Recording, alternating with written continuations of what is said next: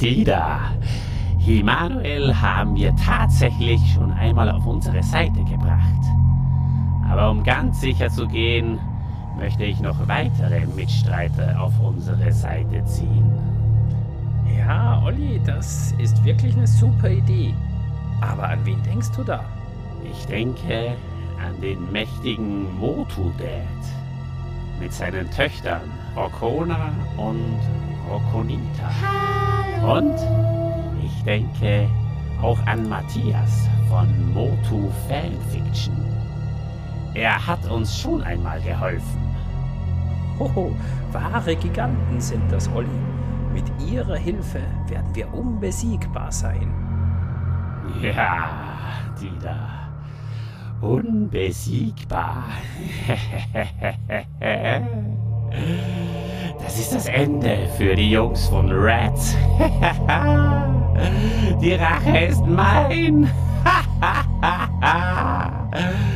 Aber wo kann ich Motu Dad und Matthias finden? Sieh doch, Olli, die Fußabdrücke. Sie leuchten rot. Ich bin ganz sicher, dass es die Fußabdrücke der beiden sind. Sie haben einige typische Merkmale, wie man sie nur bei Motodad und Matthias findet. Sie führen in den Hybierraum, ein Bierlokal gleich dort drüben.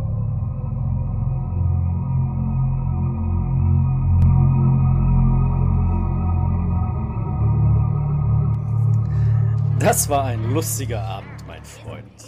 Ja, es war wirklich sehr schön. Wir haben einige Gläschen getrunken und das Wichtigste für unseren nächsten gemeinsamen Podcast besprochen. Und weißt du was? Heute lade ich dich. Oh, verdammt, mein Geld. Ich habe meine Geldbörse daheim vergessen. Oh Mann, ich auch. Was machen wir denn jetzt? Hallo Tobi. Hallo Matthias. Wie wäre es mit folgendem Vorschlag? Ihr helft mir im Kampf gegen Rats und ich ich gebe euch Gold. So viel Gold, wie ihr wollt. Gold für den Sieg.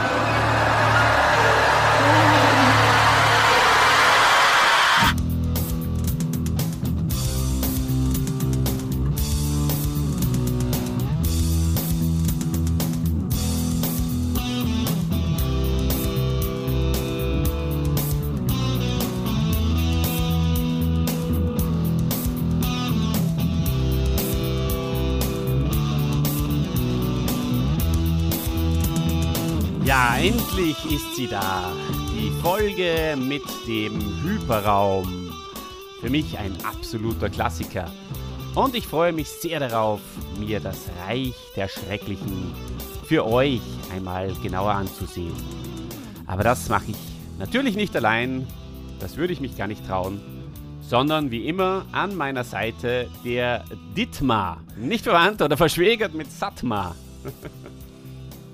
Ja, nein, keine Verwandtschaftsbeziehungen hier. Hi Olli, hallo liebes Publikum da draußen. Ja, auch ich freue mich, heute eine ganz besondere Folge zu reviewen. Und Olli, ich denke, also die Folge, die, die haben wir wirklich gern, wir zwei, oder? Und es gibt aber auch noch zwei andere, die haben die Folge auch sehr gern. Und die haben wir heute hier eingeladen. Hol sie mal rein in den Podcast. Ja, die haben wir auch sehr gern. Zwei Legenden in der Masters-Welt, zwei Größen, die die Hörspiele auch sehr, sehr gut kennen und lieben, so wie wir. Und ich freue mich auf einen schönen, gemütlichen, lockeren Vierer-Talk mit dem Tobi, dem Motodad. Hallo, Tobi. Ja, hallo ihr beiden. Schön, dass ich dabei sein darf bei dieser auch mir sehr äh, nahestehenden Folge. Vielen Dank. Ja, super. Und äh, der Matthias von Motu Fanfiction, der ist heute auch mal wieder dabei. Hallo Matthias. Hallo. Schön, dass du da bist. Eine Ehre, bei euch im Reich der Schrecklichen zu sein. schrecklich nette Gäste, eine schrecklich nette Familie, könnte man fast sagen, die wir heute hier sind. Und ähm, ja, also ich bin gut drauf, äh, gut vorbereitet. Äh, wir können dann eigentlich gleich mal starten. Eins vielleicht noch vorweg. Lieber Dieter, es ist passiert. Ich habe es in der letzten Folge äh, so beiläufig ein wenig, so beiläufig es wie möglich war, erwähnt, dass äh, uns äh, auch in die Trinkgeldkasse äh, etwas äh, äh, überwiesen werden kann per PayPal. ich habe den Link dann tatsächlich reingegeben und es gibt einen Spender. Jemand hat uns was in den Hut geschmissen. Vielen Dank an den Herrn Spahn der uns tatsächlich, äh, äh, der das wortwörtlich äh, so gemacht hat, denn äh, er hat dazu geschrieben, Bierchen für die nächste Sendung. Super Sache, finde ich. Ähm, eine flüssige Spende, quasi so wie für die Musi beim Bierzelt. Ich war auf einem jetzt im letzten Wochenende, da ist es auch die ganze Zeit so äh, dahingegangen, dass jemand auch die Musik eingeladen hat. Also freut uns sehr. freut uns sehr. Vielen Dank an den lieben Herrn Spahn. Ja, da will ich es ihm auch gar nicht verschweigen. Ich trinke momentan ein Cruz Campo. Ich bin nämlich immer noch im Süden Spaniens. Und ja, ein, wie, wie sagt man so schön, ein, ein, ein flüssiges spanisches Bier. Äh, ganz, ganz ordentlich im Geschmack. Das ist ja überraschend. so. Ja, und Olli, vielleicht sollten wir noch erwähnen, ähm, also du hast schon gesagt, äh, Moto Dad und Matthias von Moto Fanfiction, zwei Legenden. Wer wissen möchte, was die zwei äh, so machen, was die alles so drauf haben, ähm, der möge die Folge 26 Orkos schwerste Stunde anhören. Da war äh, Tobias, unser Motodad, äh, zu Gast und, und hat sich vorgestellt. Und Matthias war schon mal bei Folge 29 das ewige Feuer dabei. Also sei euch ans Herz gelegt, hört da mal rein, wer die beiden noch nicht kennt. Und wenn man schon dabei ist, kann man dann auch, auch die anderen Folgen noch alle hören. Ne? Ich meine, lohnt sich. lohnt genau. sich auf jeden Fall. Gibt es auch noch viele andere tolle Gäste. Vielleicht Ganz schaffen wir auch mal, dass wir Alex mit dabei haben. Matthias, deinen, deinen äh, Kompagnon, äh, der zweite Teil von Moto Fanfiction. Irgendwann schaffen wir es. Ja. Ja, wir haben ja auch gesagt, dass wir unbedingt, äh, wenn wir hier mit diesem Projekt fertig sind, in irgendeiner Form auch über eure ähm, Werke reden müssen, Matthias. Und da, da werden wir dann natürlich auch wieder zusammenkommen. Also die, die oh. möchte ich sehr, sehr gerne, wenn es euch äh, äh, Spaß macht, auch gerne mit euch und mit anderen Gästen besprechen. Sehr gerne. Genau, vielleicht mit ein bisschen einem anderen Konzept dann, dass man ein bisschen einfach da hinter die Kulissen auch schaut oder so. Ich, das, das muss man dann nicht so auseinandernehmen, vielleicht, äh, so wie hier, aber mhm. ja, das sehen wir dann, werden wir dann sehen. Gut, ja, und der Tobi natürlich, ähm, der Moto-Dad, der YouTube, ähm, ist seine zweite Heimat, würde ich fast sagen, oder? Äh, da könnt ihr mittlerweile ganz, ganz viele Videos, äh, die du hochgeladen hast, äh, zu verschiedenen Themen äh, begutachten. Sehe ich das richtig, Tobi? Ja, das ist richtig. Also YouTube und äh, Facebook, dann ein bisschen Instagram noch. Ähm, genau, ich mache die Reviews, ich mache History Reviews, das heißt äh, zu Vintage-Figuren auch von der Historie, wie sie entstanden sind, vom Prototyp bis zur fertigen Figur. Meine Lesungen der Minicomics, der Vintage-Minicomics nicht zu vergessen. Ähm, da habe ich jetzt zehn Folgen produziert. Die nächste wird hoffentlich nächste Woche kommen. Äh, also nächste Woche äh, zu dem Zeitpunkt, wo wir aufnehmen. Vielleicht ist sie ja, dann schon da. Ja, ich hoffe, ich hoffe, dass ich ihn schnell rausbringe, weil ich mir gedacht genau. habe, ihr habt ja auch morgen, äh, also am Tag nach unserer Aufnahme, wieder eine gemeinsame Aufnahme. ja, richtig. Vielleicht schaffe ich es sogar vor euch noch raus. Ja, richtig, richtig. Der Matthias und ich sind äh, ein ähm, ein, ein Duo im Live-Reviewen von den Masters-Serien. Ähm, und ich hoffe, wir dürfen das noch sehr lange zusammen machen. Das ist immer eine sehr große Freude und ähm, ja, so Sachen machen wir. Dann möchte ich, als möchte, möchte ich dann noch bei der bei der Beweihräucherung noch äh, äh, hinzufügen, dass der Tobi wiederum schon einige Male uns bei Moto Fanfiction unterstützt hat als Sprecher, mhm. aber auch als Autor. Er hat äh, bei der äh, Umsetzung des ersten Moto Origins Minicomics Beast Barrage oder Beast Barrage, je nachdem wie man es aussprechen will, hat er eine Version beigesteuert, die wir dann vertont haben. Ja, und zu hören ist er auch in einem unserer NA-Hörspiele. Als Evil oder als, als Hero? Er kann alles, aber in dem Fall war er einer der Guten. Nichts anderes. Tatsächlich spreche ich bei meinen Lesungen äh, jeden Charakter von genau. Tila bis zum Skeletor selber. Das ist immer sehr spannend. Inklusive Sprecher. ja, ja, sehr feine cool. Sache. Ja, also super, da habt ja. ihr ja gehört, äh, es kommt noch Content raus, äh, rechtzeitig vor der, vor der Grayscale Con, die ja auch ansteht. Also jeder, der, der mal eine längere äh, Autofahrt dahin hat, der kann sich dann äh, unseren Machtschädel anhören, unser Review und auch das Review der Serie von Matthias und von Tobi. Genau, super. Na gut, dann, ähm, lieber Dieter, nimm noch einen ordentlichen Schluck und dann könnten wir eigentlich reinköpfeln, oder? In äh, unsere Folge, in unser Review. Ja, unbedingt. Äh, wir sind ja heute vier. Äh, die Folge gibt auch recht viel her. Da verlieren wir keine Zeit und wir sagen Let's go und wir starten auch gleich mit dem Cover. Ähm, ja, äh, Matthias, magst du uns das Cover äh, ein bisschen beschreiben? Was oh, ist denn ja. da zu sehen? Sehr, sehr gerne, denn ähm, meine Liebe zu dieser Folge beginnt schon mit dem Cover, muss ich sagen. Ja? Mhm. Und das, äh, obwohl es obwohl es rosa ist. Nein. Weil es rosa ist. Vielleicht, vielleicht auch deshalb, weiß ich. Nein, aber es ist, also wie gesagt, rosa Farben ist so der, ja, das, der, der, der meiste Teil. Und wir sehen sehr präsent Zauberrüstungs he mit einem, ja, zahnstocherartigen äh, rot-rosafarbenen Schwert in der Hand. Er blickt, ähm, ja, so ein bisschen am, am zu Schauer am, am Betrachter vorbei auf Orko, der uns wiederum den Rücken zuwendet und der wiederum an Hiemen vorbei zeigt nach hinten, wo wir eine Grayskull-ähnliche Burg mit zwei Hörnern sehen. Und wir sehen rote Fußspuren, die, die wir auch im Intro schon gehört haben, mit den typischen Merkmalen von Motodad, nein Quatsch, von Buzzov und Mossman.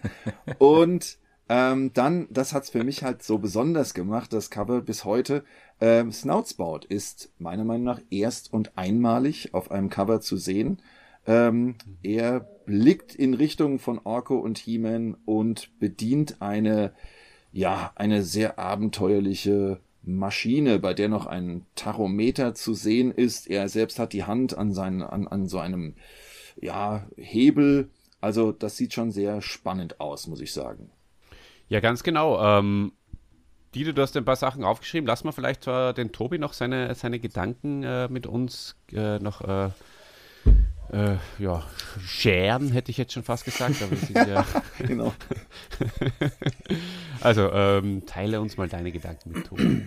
Ja, also ich finde das auch ein sehr, sehr schönes Cover ähm, bunt, ja, was natürlich sehr gut zu Masters passt. Das Rosane sticht natürlich hinvor. Für mich ist das aber tatsächlich eine Flying Fists Rüstung, weil ich glaube, über dem goldenen Gürtel nochmal einen bräunlicheren Gürtel zu erkennen, oh. so unter. Mhm. Ähm, und das ist ja ein typisches Merkmal für die, aber das ist ja, ne? Ähm, ich finde es großartig. Ich finde es ähm, äh, ein Cover äh, im Vergleich zu Orkus schwerste Stunde, wo wir zusammensaßen, was auch wirklich voll umfänglich zu dem Hörspiel passt im Hintergrund die Burg mit dem Totenkopf und den Hörnern.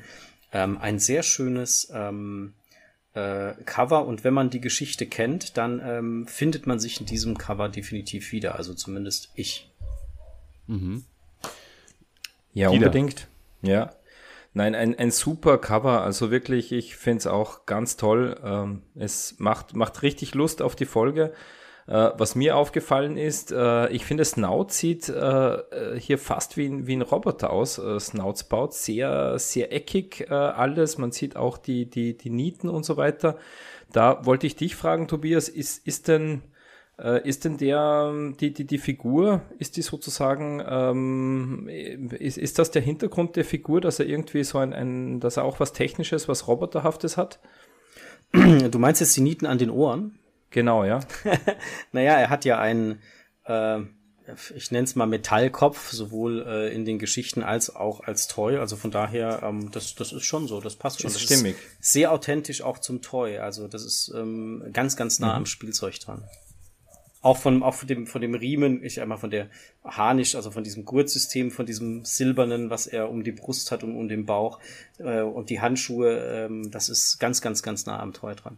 Mhm. Mir gefallen auch die Augen unheimlich gut. Ich finde, dass die Spielzeugversion mhm. hat ja. so traurige Augen, aber die sind irgendwie ja. ganz, ganz gut gemacht. Auch, auch He-Mans Kopf ist, äh, also da haben wir schon manch, manch verunglückte Cover gehabt oder ähm, Figuren mhm. auf Covern, aber hier, das finde ich alles ziemlich gut getroffen.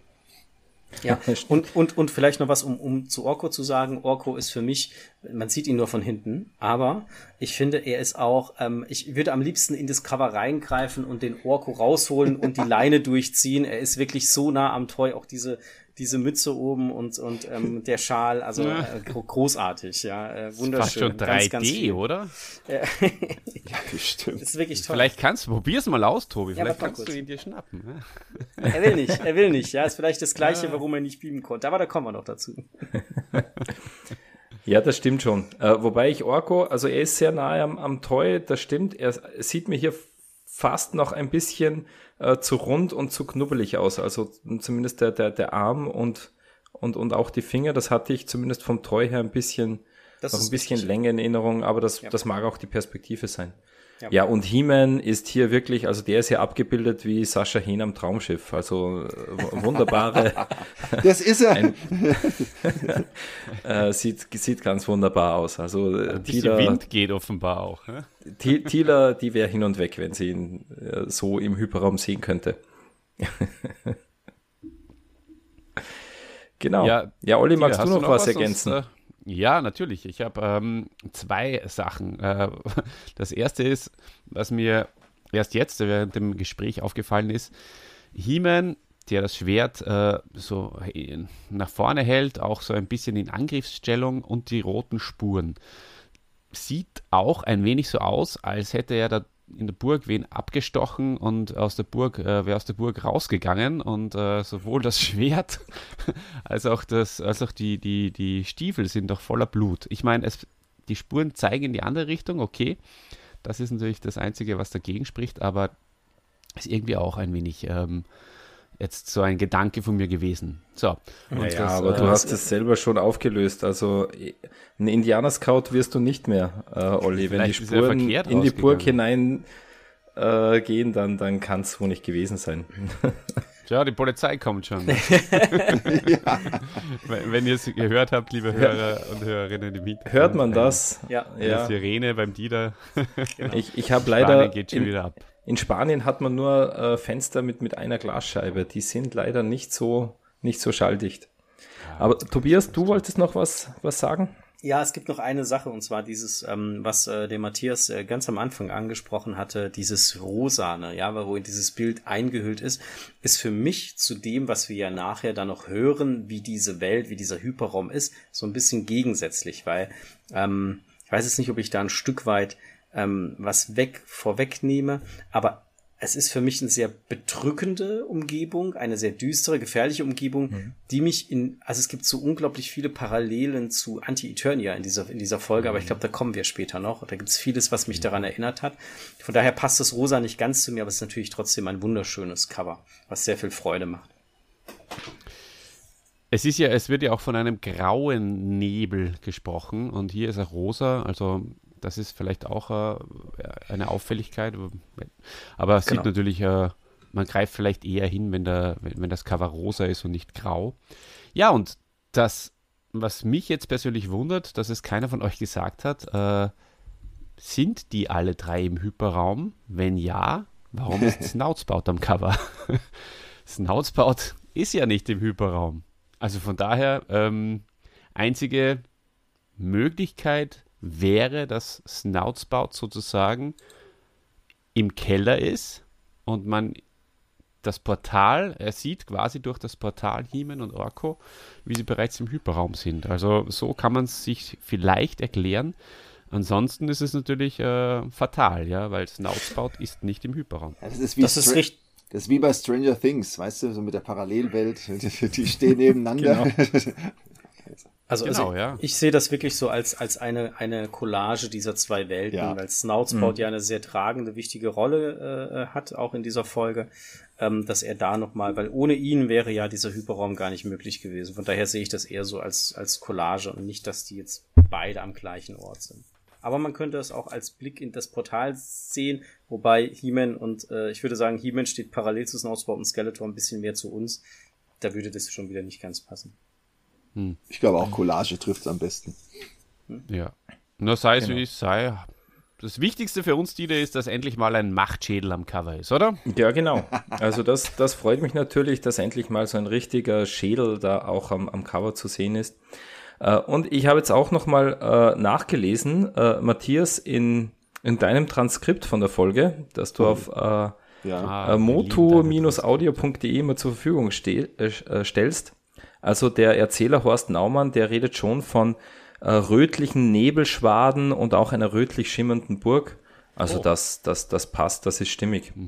Okay. Ja, super. Danke. Das äh, finde ich gut, dass du das jetzt noch aufgelöst hast. Ja, und wie gefällt euch die Maschine vielleicht äh, zu, zuletzt? Das, äh, ist das eine gefährliche Maschine? Äh, eine, eine, eine Maschine, die aus, aussieht wie ein Raumschiff oder wie ein Triebwerk? Oder was sagst du dazu, Tobi? Nein, ich finde, ähm, ich habe mir die tatsächlich äh, immer, also in meiner Fantasie sieht die anders aus, also viel komplexer und so, aber ich denke, das ist halt einfach dem Platz auch geschuldet und der Art und Weise, wie die Cover gezeichnet sind. Ähm, ich finde es aber schön, weil man hat, man hat, ähm, ja, man hat das Gefühl, sie ist selbst zusammengebaut, was ja in der in der Folge so war. Und von daher, das passt, ist für mich ganz stimmig, finde ich. Matthias, was sagst du? Ja, dem schließe ich mich an. Man sieht ja nur einen Teil dieser Maschine und das finde ich, fügt sich einfach so unheimlich schön in das Cover da ein. Und es ist eigentlich alles, was, was, ähm, was du brauchst, um es auch ohne die Geschichte zu kennen, einfach als Maschine äh, erkennst. Ja, du hast ja diesen Hebel, du hast dieses Tachometer, du siehst ein paar, siehst da so ein paar äh, ja, Verschraubungen oder, oder Löt Lötungen und sonst was. Also ich finde, das passt sehr gut. Genau. Und, und der Snoutspout, der die Maschine bedient, steht da da so ein bisschen wie ein Lokführer, aber das, das passt ganz gut. Das hat fast so ein bisschen so, so ein Steampunk-Feeling kommt da auf. Ja. Lokführer ist gut. Ja. Ja, so ist das. Äh, na gut, äh, wenn keiner mehr zum Cover etwas zu sagen hat, ähm, dann kümmern wir uns um die Rollenbesetzung. Aber, liebe Leute, da haben wir nicht viel zu sagen dieses Mal. Ähm, es äh, gibt den Satma in erster Linie als äh, neuen Charakter. Und der Satma, der wird gesprochen von Wolf Ratien. Und den kennen wir bereits, Dieter, denn der hat eine Line, die sehr, sehr legendär ist und eine von deinen Lieblingslines. Und äh, Mhm. wenn du die vielleicht äh, kurz zitieren könntest. Du willst Prinzedem angreifen? ja. Grilli. Äh, ja, genau. Ähm, Wolf Ratien Die unvergessen Wachen. als Mantisauer. Das, sind aufmerksam geworden. genau. Also das, das hört man hier, das so, viel, so viel nehme ich vorweg, das hört man hier nicht raus, dass der Wolf Ratien auch den Mantisauer gesprochen hat. Den Satma macht er ganz, ganz großartig, aber halt richtig als fiesen Bösewicht mit, mit tiefer Stimme. So ist es. Ja, interessant die Bandbreite gell, von, von unseren lieben Sprecherinnen und Sprechern hier. Der hat doch auch ja, Jahre, und- der hat doch auch Jahre vorher, ähm, also der hat ja einige Rollen auch bei den drei Fragezeichen übernommen und ich meine, er wäre auch in, er ist doch, glaube ich, Steve Terrell in Folge 11 im, im, Spukschlo im, im Gespensterschloss. Oder? Das äh, weiß ich nicht. Da müsste ich jetzt kurz, äh, mich kurz schließen mit der Zentrale. genau. Aber ähm, was ich weiß, und das ist, äh, das, das kann man jetzt auch, ähm, ich wollte es eigentlich ähm, erst später dann sagen, weil es irgendwie in die, in die Geschichte auch reinpasst, aber irgendwie passt es auch zu den Sprechern. Natürlich haben wir das große Comeback von, ähm, von dem äh, Ramman-Sprecher, also von, von Thormann, ja. Und Naja, Da sein Comeback als Ramman meinst du, oder? Weil er war ja, äh, ist ja gar nicht so lange her. F- m, welche Folge war das? Der, der Meisterzauberer, da war er auch zu hören. ähm, Da war er der Jongleur. Nee, nee, du verwechselst den gerade mit, Nein. mit Mechaneck, äh, mit dem Mechaneck-Sprecher. Genau. Ach, okay, ja, stimmt, Tatsache. Mhm. Ja, richtig. Ja, okay, ja, da, da habe ich mich getäuscht. Das macht nichts. Das hast du, das hast du gut. Da hast du schon genug äh, richtig gesagt, dass du dich auch mal äh, Das vertun verzeihst du es mir. Stelle. Na wunderbar. Und deswegen ist es ja auch meine, äh, mein, mein äh, Metier, das, äh, das äh, Reden über die Sprecher. Äh, na, was ich sagen wollte ist, äh, ich habe tatsächlich heute beim Hören noch etwas bemerkt, was so, so witzig war. Und dann habe ich mich gleich mit der Zentrale, also mit unserem lieben Thomas von der Zentrale, äh, rückgeschlossen und er hat mir das dann auch nochmal bestätigt. Denn ich äh, höre die, die äh, Folge und plötzlich denke ich mir, als äh, Ramen dann sagt, es ist Dragster, äh, als dieser in den Keller kommt, verdammt, der klingt ja in dieser Folge wie, äh, wie bei die drei Fragezeichen der Zauberspiele. Jawohl. Wo ich neulich eingeladen war Genau. bei, bei der Zentrale und mit denen reviewed habe. Genau, da spricht er den Senor Santora, so ein bisschen gebrochenes Deutsch. Und das Allergeilste daran ist, in, den, in der drei Fragezeichen-Folge, die, äh, die, der Zauberspiegel, da gibt es auch einen Dragster. Und, und zwar ist das der Typ, der davor in dem, in dem Haus gewohnt hat, der, der, wo Mrs. Darnley, also für diejenigen, die diese Folge kennen, Mrs. Darnley, äh, gesprochen von äh, Gisela Trove, die wiederum den Geist von Castle Grayskull spricht, ähm, die äh, kauft, äh, erwirbt ein Haus und davor hat ein Typ namens Dragster gewohnt. Stimmt, Und stimmt, stimmt. Das ist echt witzig, echt, echt, sehr, sehr witzig Ich- gewesen, äh, dieser Aha-Effekt heute. Ich muss übrigens an, an einer anderen Stelle dran denken, wenn er, wenn, wenn Raymond dann sagt, aber man muss doch in den ähm, ein, eindringen können, man muss doch in den Hyperraum eindringen können, ja. Und da finde ich, klingt er wirklich wie in Folge 16 mit dem, aber ein Mann, ein kleiner Mann. Ja, das ist genau da musste Ganz ich dran denken. Ja, passt. Ganz genau. Dieter, du, du hast ja das auch äh, als erstes irgendwie auch äh, hingeschrieben mal, oder? Oder gesagt, dass ähm, du findest, dass er hier den, den drei Fragezeichen Turn hat und nicht mehr den Ramman.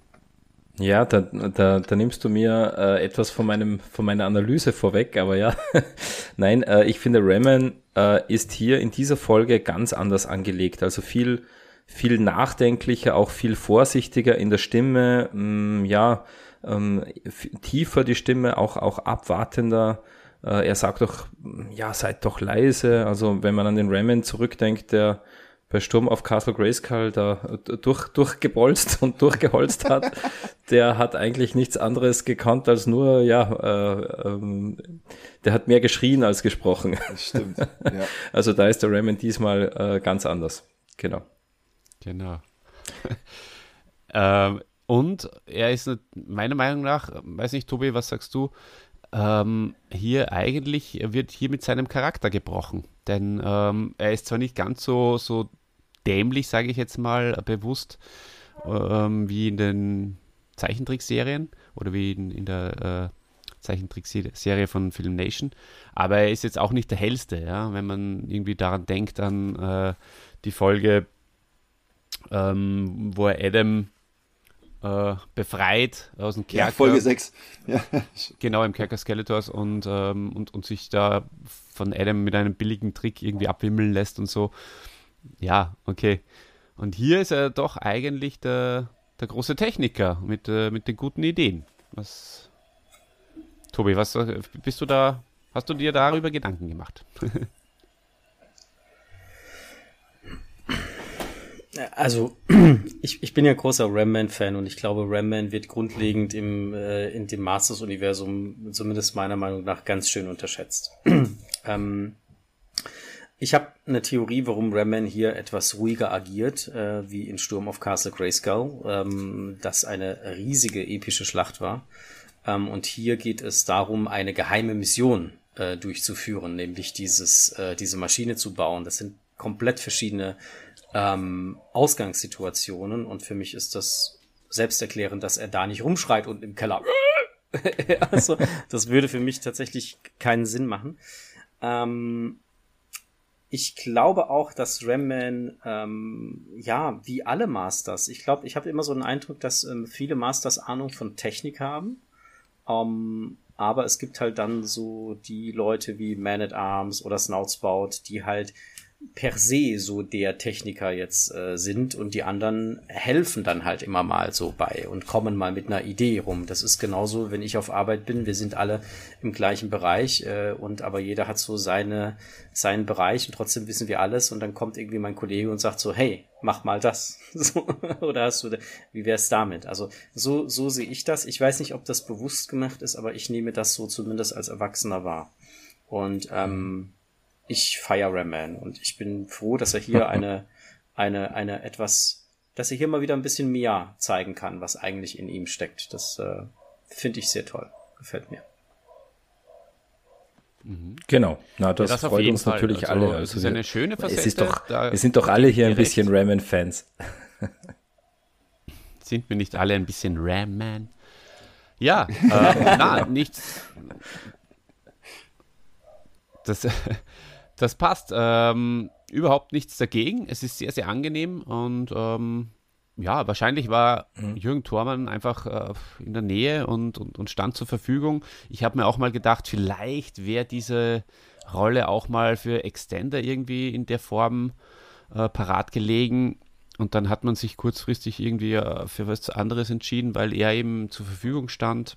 Könnte ja alles eine Rolle auch gespielt hat. Man, weil, man, sieht ja nicht rein ins Europastudio. Ja, und ist auch gut so. wir- wir müssen jetzt auch glaub ich, nicht- aber Oder entschuldige, dass ich dich da unterbreche, aber äh, man muss ja auch nicht immer alles dem, dem Zufall äh, zuschreiben. Vielleicht war es auch wirklich mal, mal bewusst angelegt, äh, so wie Tobias auch gesagt hat. Normalerweise ist das eher Man at Arms, der so ruhig überlegt sagt, ja, und da könnten wir doch eine Maschine bauen. Und, und diesmal halt mal Ramman, ja. Das ist doch, das ist doch eine nette Abwechslung. Von, von Man at Arms kennt man das ja. Ähm, und für mich hat's auch gepasst. Und vor allem passt's auch gut, es funktioniert auch gut in diesem Duo, äh, Snoutspout und, und Ramen. Das funktioniert in dieser Folge sehr gut. Und Das, das ist ein bisschen ein, ein, ein, ein Bruch in, äh, mit der Vorfolge ist, darauf werden wir noch zu sprechen kommen, ja, das, dass es da eine, eine, eine Ja, kleine das heißt, äh, äh, Lücke gibt. Ja. Wir lassen das äh, im Hyperraum mal stehen. Und Gut. Ähm, ob, ob, ob das daran lag, dass der Sprecher zur Verfügung stand oder ob sie das bewusst gemacht haben. Ähm, es gibt noch eine, eine Stimme, die äh, von einem Kämpfer von, von Satma ist. Äh, das ist Lothar Grützner, den kennen wir aber auch schon, denn der spricht, äh, das ist der Sprecher von Stoner, der Stamm und auch einzige Sprecher von Stoner. Also hört da mal genauer hin, dann werdet ihr den Stoner raushören, der kurz für diese Folge mal die Seiten gewechselt hat. Er, er, er spricht auch noch, also Lothar Krützner spricht auch noch ein Freund He-Mans, wer auch immer das ist. Ich habe es jetzt nicht im Kopf und ich weiß auch nicht, was er sagt, aber er spricht zwei Rollen tatsächlich da. Ja, doch, also es sind ja, es sind ja zwei, es sind ja zwei Sprecher, die ähm, quasi so die Menge sprechen. Und zwar sowohl bei den Helden als auch von Satmas Gefolge. Also gerade am Ende, wenn, wenn die, ähm, so viel dürfen wir, glaube ich, schon verraten. He-Man und seine Freunde kommen zurück. Und wenn die zurückkehren, dann hört man nämlich so, so ja, es ist He-Man und sie kommen und da sind sie und so. Und das sind dieselben, die vorher als Monsterkämpfer Satmas da gesprochen haben. Insofern hat der Tobi recht, dass ähm, der ähm, Stoner-Sprecher und noch einer, bei dem man sich nicht so ganz sicher ist, wer es ist, dass die für beide Seiten sprechen. Ja, ganz genau. Genau. Also das ist äh, dieses Ding, wo, ja, was ja auch äh, völlig in Ordnung ist. Na gut, ähm, So, dann, Jetzt hören wir dich auch wieder ganz gut, Olli. Du warst vorher immer so ein bisschen äh, abgehakt und das Bild auch eingefroren. Ähm, ah, okay. Das genau, deshalb war, glaube ich, gar eine nicht kleine zeitliche Verzögerung. Gefangen Aber im jetzt. Hyperraumeis. ja, es Ja, vergeht die Zeit. Du, Olli, die Zeit äh, bei dir im, im Südburgenland, die vergeht ein bisschen langsamer als bei uns hier. Großartig. Das mag sein. Ja, Olli, gibt's noch was zu den Sprecher oder, oder darf ich mal den, den, den Plot wiedergeben, wie ich das so gerne immer mache? bitte, der Plot sei dein. Ja, wunderbar. So, ja, liebe Hörer, worum geht's denn in der Folge im Reich der Schrecklichen?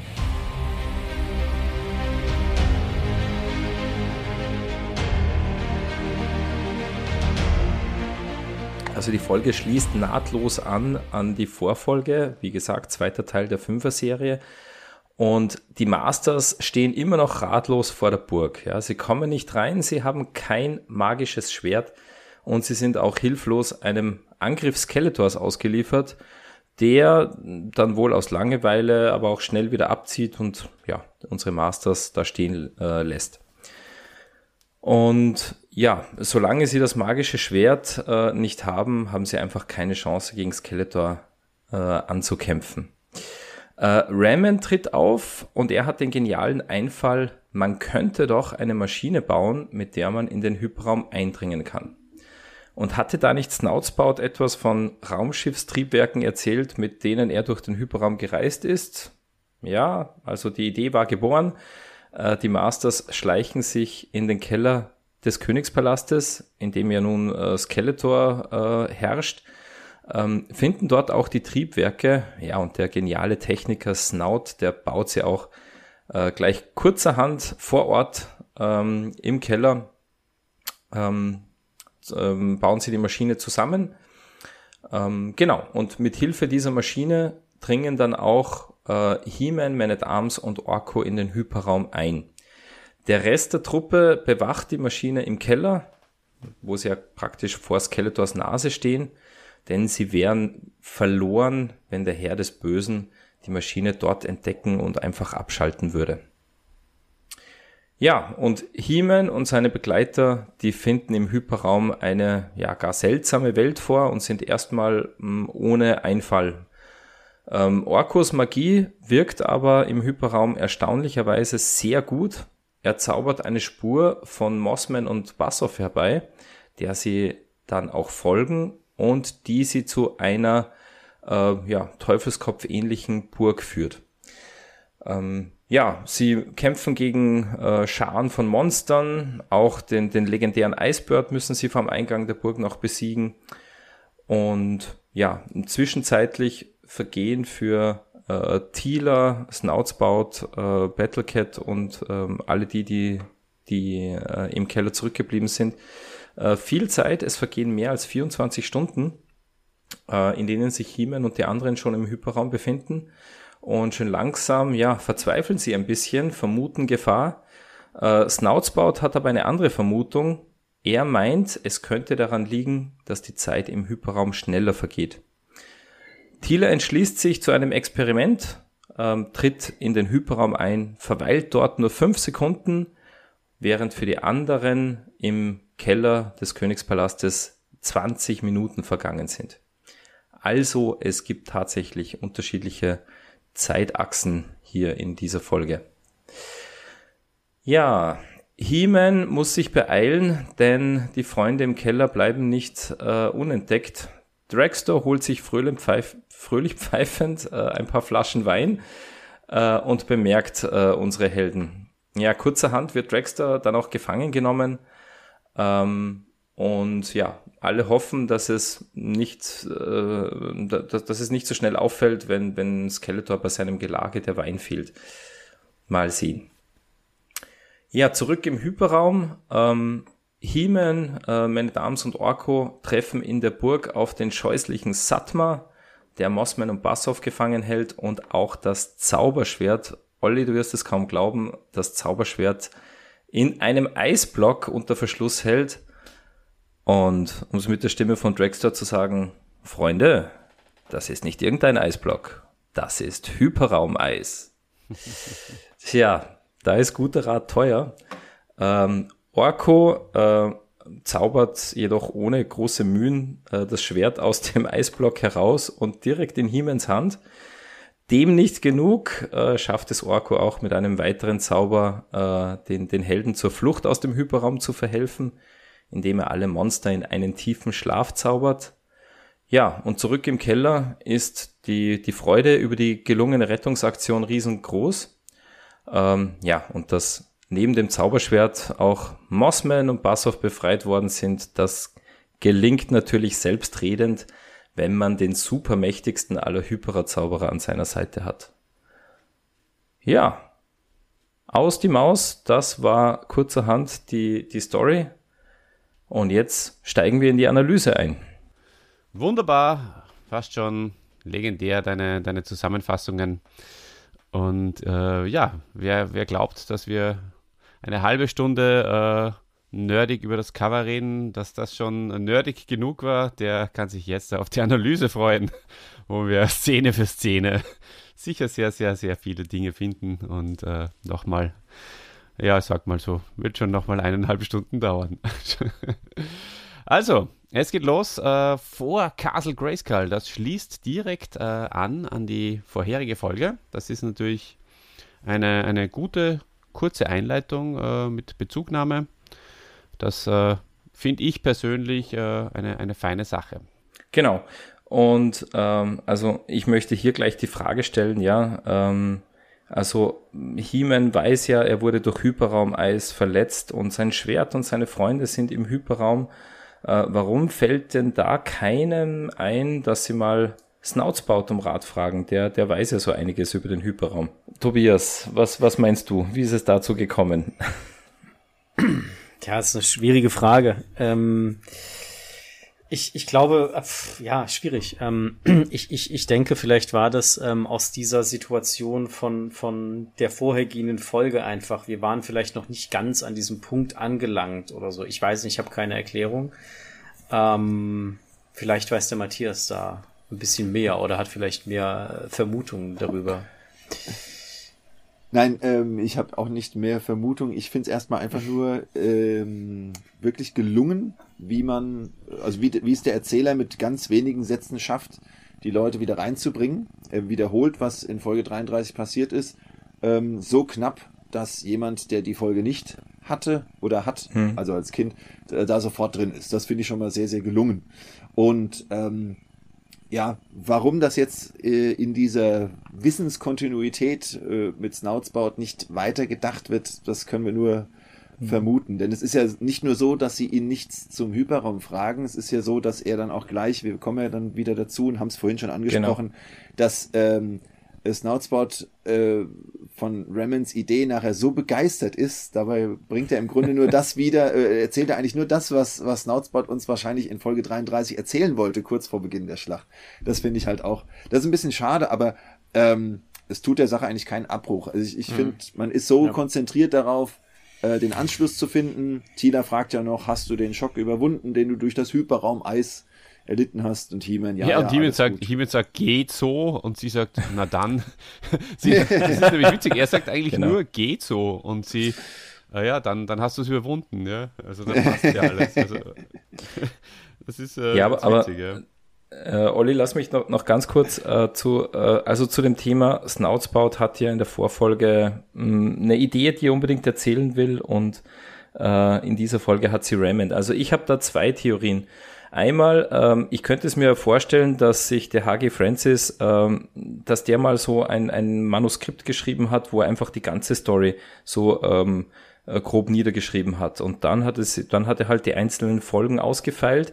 Und vielleicht war es wirklich so, dass er da ähm, ja halt mm, beim mm, auf diesem Übergang nicht mehr äh, geachtet hat, ähm, dass dass da ein Kontinuitätsübergang äh, äh, dass, dass der nicht ganz astrein ist.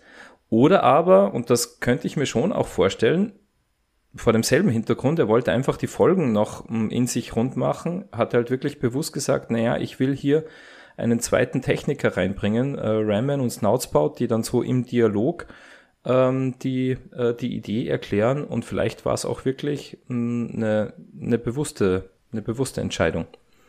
Ähm, ich könnte mir tatsächlich beides vorstellen. Adida, mir fällt gerade noch eine Sache auf, ähm, weil du, also wir haben ja eben über zwei Dinge gesprochen. Einmal das mit der Maschine, aber dann auch grundsätzlich, dass Snoutsbout nichts zum Hyperraum gefragt wird.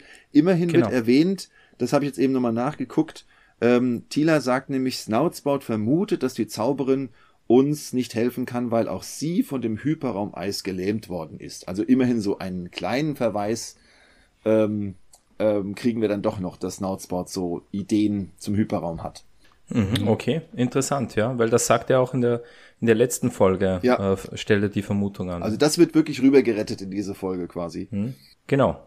Olli, hast mhm. du noch was zu, zu Snoutsbout ja, und zu. Ja, na, ich meine, wir haben in der letzten Folge schon relativ viel darüber gesagt, ähm, was wir, wie wir das ähm, herleiten könnten auch ähm, wir haben uns da, da auch, ein bisschen, auch ein bisschen lustig darüber gemacht, dass wir gesagt haben, ja, vielleicht ist äh, Snausbaut ja auch beleidigt, weil er ja irgendwie nicht angehört worden ist von Man at Arms in, in, mitten in der Schlacht, wo er da auf ihn zugekommen ist mit der Idee und abgewimmelt wurde und dann äh, jetzt Schmolder oder so. Und er hat das inzwischen aber Ram Man gesagt äh, und, und ja, also da kann man sich äh, viele Dinge ausmalen. Es ist ein, ein Kontinuitätsfehler letztendlich. Äh, ja, so wie du das jetzt nochmal gesagt hast, das ist noch äh, sehr HG Francis freundlich. muss man, glaube ich, nicht unbedingt sein, weil es ist ja nicht der erste Kontinuitätsfehler, den er macht. Also von daher, ja, das er reiht sich ein ähm, und mhm. da, da, müssen wir halt beide Augen mal wieder zudrücken. Das machen wir auch gerne, nachdem ja. die Folge gut funktioniert. Ja, das stimmt. Genau. Ganz genau. So ja, es, ja, gut funktioniert hat für mich auch der erste Auftritt äh, Skeletors. Ähm, Matthias, was sagst du da dazu? Ja, es ist ja nicht nur der erste, es ist ja der einzige in dieser Folge. Stimmt, ja. ja und ähm, insofern, man könnte sich jetzt fragen, wozu ist der da? Das äh, so aus, aus heutiger Sicht wirkt es auf mich fast so, als wären die da drüben am, am Feiern und hätten dann so so ein Trinkspiel gemacht, so ja. Äh, ich, ich flieg mal kurz rüber und baller die ab und dann kommt er wieder zurück und feiert weiter ähm, aber ähm, nein, als, als, als, als Kind weiß ich, ähm, dass, dass ich das insofern gut fand, als dass das einfach nochmal die Überlegenheit Skeletors zeigt, ihn einfach nochmal präsent macht und ähm, ja, die Bedrohung einfach deutlich macht. So mhm. verbuche ich das für mich. Genau, was sagt der Tobi dazu? Ich meine, ähm, schon ja, nein, ich lasse dich jetzt mal, ohne dass ich mhm. das dazwischen quatsch. Ich, ich, möchte, ich möchte dem Matthias da tatsächlich zustimmen. Diese Überlegenheit von Skeletor, die, die er ja tatsächlich in den letzten Folgen auch äh, äh sehr stark präsent hat. Ähm, aber ich fand es auch einfach toll, dass Skeletor nochmal mit dabei war in dieser Folge. Ne? Also, dass er einfach nochmal mhm. aufgetaucht ist, dann hier nochmal gesagt hat, so hier, jetzt bin ich der Chef, so peng, peng, peng, ja, und wehe. ne? Also, das ist ja auch so ein Stück weit ähm, äh, also ich, ich hatte immer so das Gefühl oder habe immer so das Gefühl, wenn ich diese Szene höre, dass ähm, eh, ihm das auch Spaß macht, äh, sie zu beschießen. Mhm. Also dass ja. es nicht ums, ums Kämpfen und Erobern geht, sondern dass es wirklich ihm Spaß und Freude bereitet und er so, so, ja, ich bin der König und ihr seid nichts, ja, und hier, ich zeige euch meine Macht und so. Ähm, und ähm, ich fand das ganz toll, dass er einfach nochmal da ist. Ähm, von daher ja, ob das jetzt viel Sinn macht für die Folge, wage ich zu bezweifeln, aber es ist ein schöner, ein schöner kleiner Aspekt der Big, weiß ich nicht. Ich weiß nicht, wie ich es anders sagen soll. Naja, aber ja. man merkt schon auch wieder, dass äh, Skeletor natürlich äh, wenig draus macht, oder? Äh, aus seiner Überlegenheit, weil auch hier könnte er natürlich wieder viel, viel mehr machen. Er weiß, sie sind unbewaffnet, er weiß, das Zauberschwert ist nicht da. Ja, aber, aber das, ich glaube, das ist so, das ist so, das ist auch so ein, so ein Stück weit psychologische Kriegsführung, ja, dass du deinen mhm. Gegner nicht einfach gleich kaputt machen musst, sondern dass du ihn einfach ausmerzt, ja, mit, mit Aktionen, ja. ähm, mhm. wo du ihn einfach äh, äh, beschießt, ja, aber du ihn nicht treffen willst, sondern das ist ja mhm. das, was, was wirklich die Leute fertig macht, auch in echten mhm. Kriegssituationen. Mhm. Ähm, und, und ich glaube, ich, ich weiß nicht, ob das so angedacht war, aber ich empfinde es halt so, er kommt, er schießt da drauf und das macht natürlich den Gegner mürbe ja, jeder Einschlag einer Bombe äh, macht dich mürbe, egal wie weit das Ding weg ist. Wenn du das hörst und spürst unter deinen Füßen, ist das etwas und so, so sehe ich das, so empfinde ich das. Mhm. Ja. Genau. Sehe ich auch ganz genauso. Also man wird sofort wieder zurückgeholt, äh, so wie die Folge vorher äh, aufgehört hat. Also Skeletor ist absolut überlegen. Und äh, ja, es, es, die Masters sind bedrückend hilflos. Und da kommen wir gleich zur, zur nächsten äh, Szene. Äh, Orkos Zauber mit den zehn Mausefallen. Ähm, der kommt mir ehrlich gesagt fast ein bisschen zu früh. Ich hätte, ich hätte da gern, ich wäre da gern noch ein bisschen so geschmort in dieser Hilflosigkeit, äh, bevor sozusagen der Comic Relief kommt. Ähm, also wie, wie ist euch da gegangen? Ich, ich, weil ich es gerade eben gesagt habe, das passt halt für mich so in diese Zermürbung des Krieges rein. Wenn wir mhm. das einfach mal betrachten, wir haben es ja leider momentan auf der Welt, dass wir äh, auch in Europa diese Situation haben. Ähm, und was hat er gesagt? Ja, er hat gesagt, ja, aber dann hättet ihr nicht gelacht. Mhm. Und ähm, in Kriegssituationen erleben wir sehr oft, ähm, ob, wenn wir an das Mädchen in der U-Bahn der Ukraine denken, die gesungen hat und anderen Menschen das Lachen ins Gesicht gebracht hat. Ähm, und äh, ganz viele andere Situationen. Und Orko der ja in den Hörspielen nicht der schlechteste Zauberer ist, was wir später mhm. ja auch nochmal hören, auch wieder so eine Parallele zu, zu Anti-Eternia, dass er besser zaubern kann. Aber er hat, ich glaube, das war sein Ansatz. Er wollte helfen. Auf der anderen Seite hat, hat, er, hat er erkannt, dass das durch diese extreme Hilflosigkeit er trotzdem einfach ein bisschen Freude und Lachen schenken kann. Und Thiele hat es ihm ja tatsächlich bestätigt dann. Also mhm. ähm, von daher fand ich richtig, dieses Zermürben hätte man vielleicht gerne noch ein bisschen länger gehabt Ich glaube, das ist aber auch äh, der, der, der Folge, der, der, der, der Länge der Folge geschuldet oder des Plots, wie auch immer. Ähm, aber ich fand es sehr, sehr gut, dass das dann direkt in diesem Kontext war. Dass er dann mhm. diese, diese Hilflosigkeit mit einem lustigen, verkackten Zaubertrick quasi aufgeheitert hat und den, den äh, Helden dann ein bisschen das Lachen äh, und ein bisschen einen kleinen Moment des Lichtes und des, der Freude geschenkt hat. Fand ich toll. Absolut, Durchaus. absolut. Mhm. Also ähm, wenn, vielleicht auch noch mal kurz für uns vier, äh, da, dass äh, ihr auch noch mal wisst, wenn, wenn äh, wir irgendeine Szene zu früh beendet haben und, und ihr noch etwas dazu sagen wollt, äh, dann, dann einfach noch mal reingrätschen. Gell? Also da braucht sich keiner irgendwie zurückhalten, bevor irgendetwas, äh, was wichtig wäre für uns und unsere Hörer, nicht gesagt wird, dann einfach reingrätschen, kein Problem. Ja, du, äh, mir ist natürlich aufgefallen, gleich in der nächsten Szene, äh, Thieler hat bessere Augen als Heeman.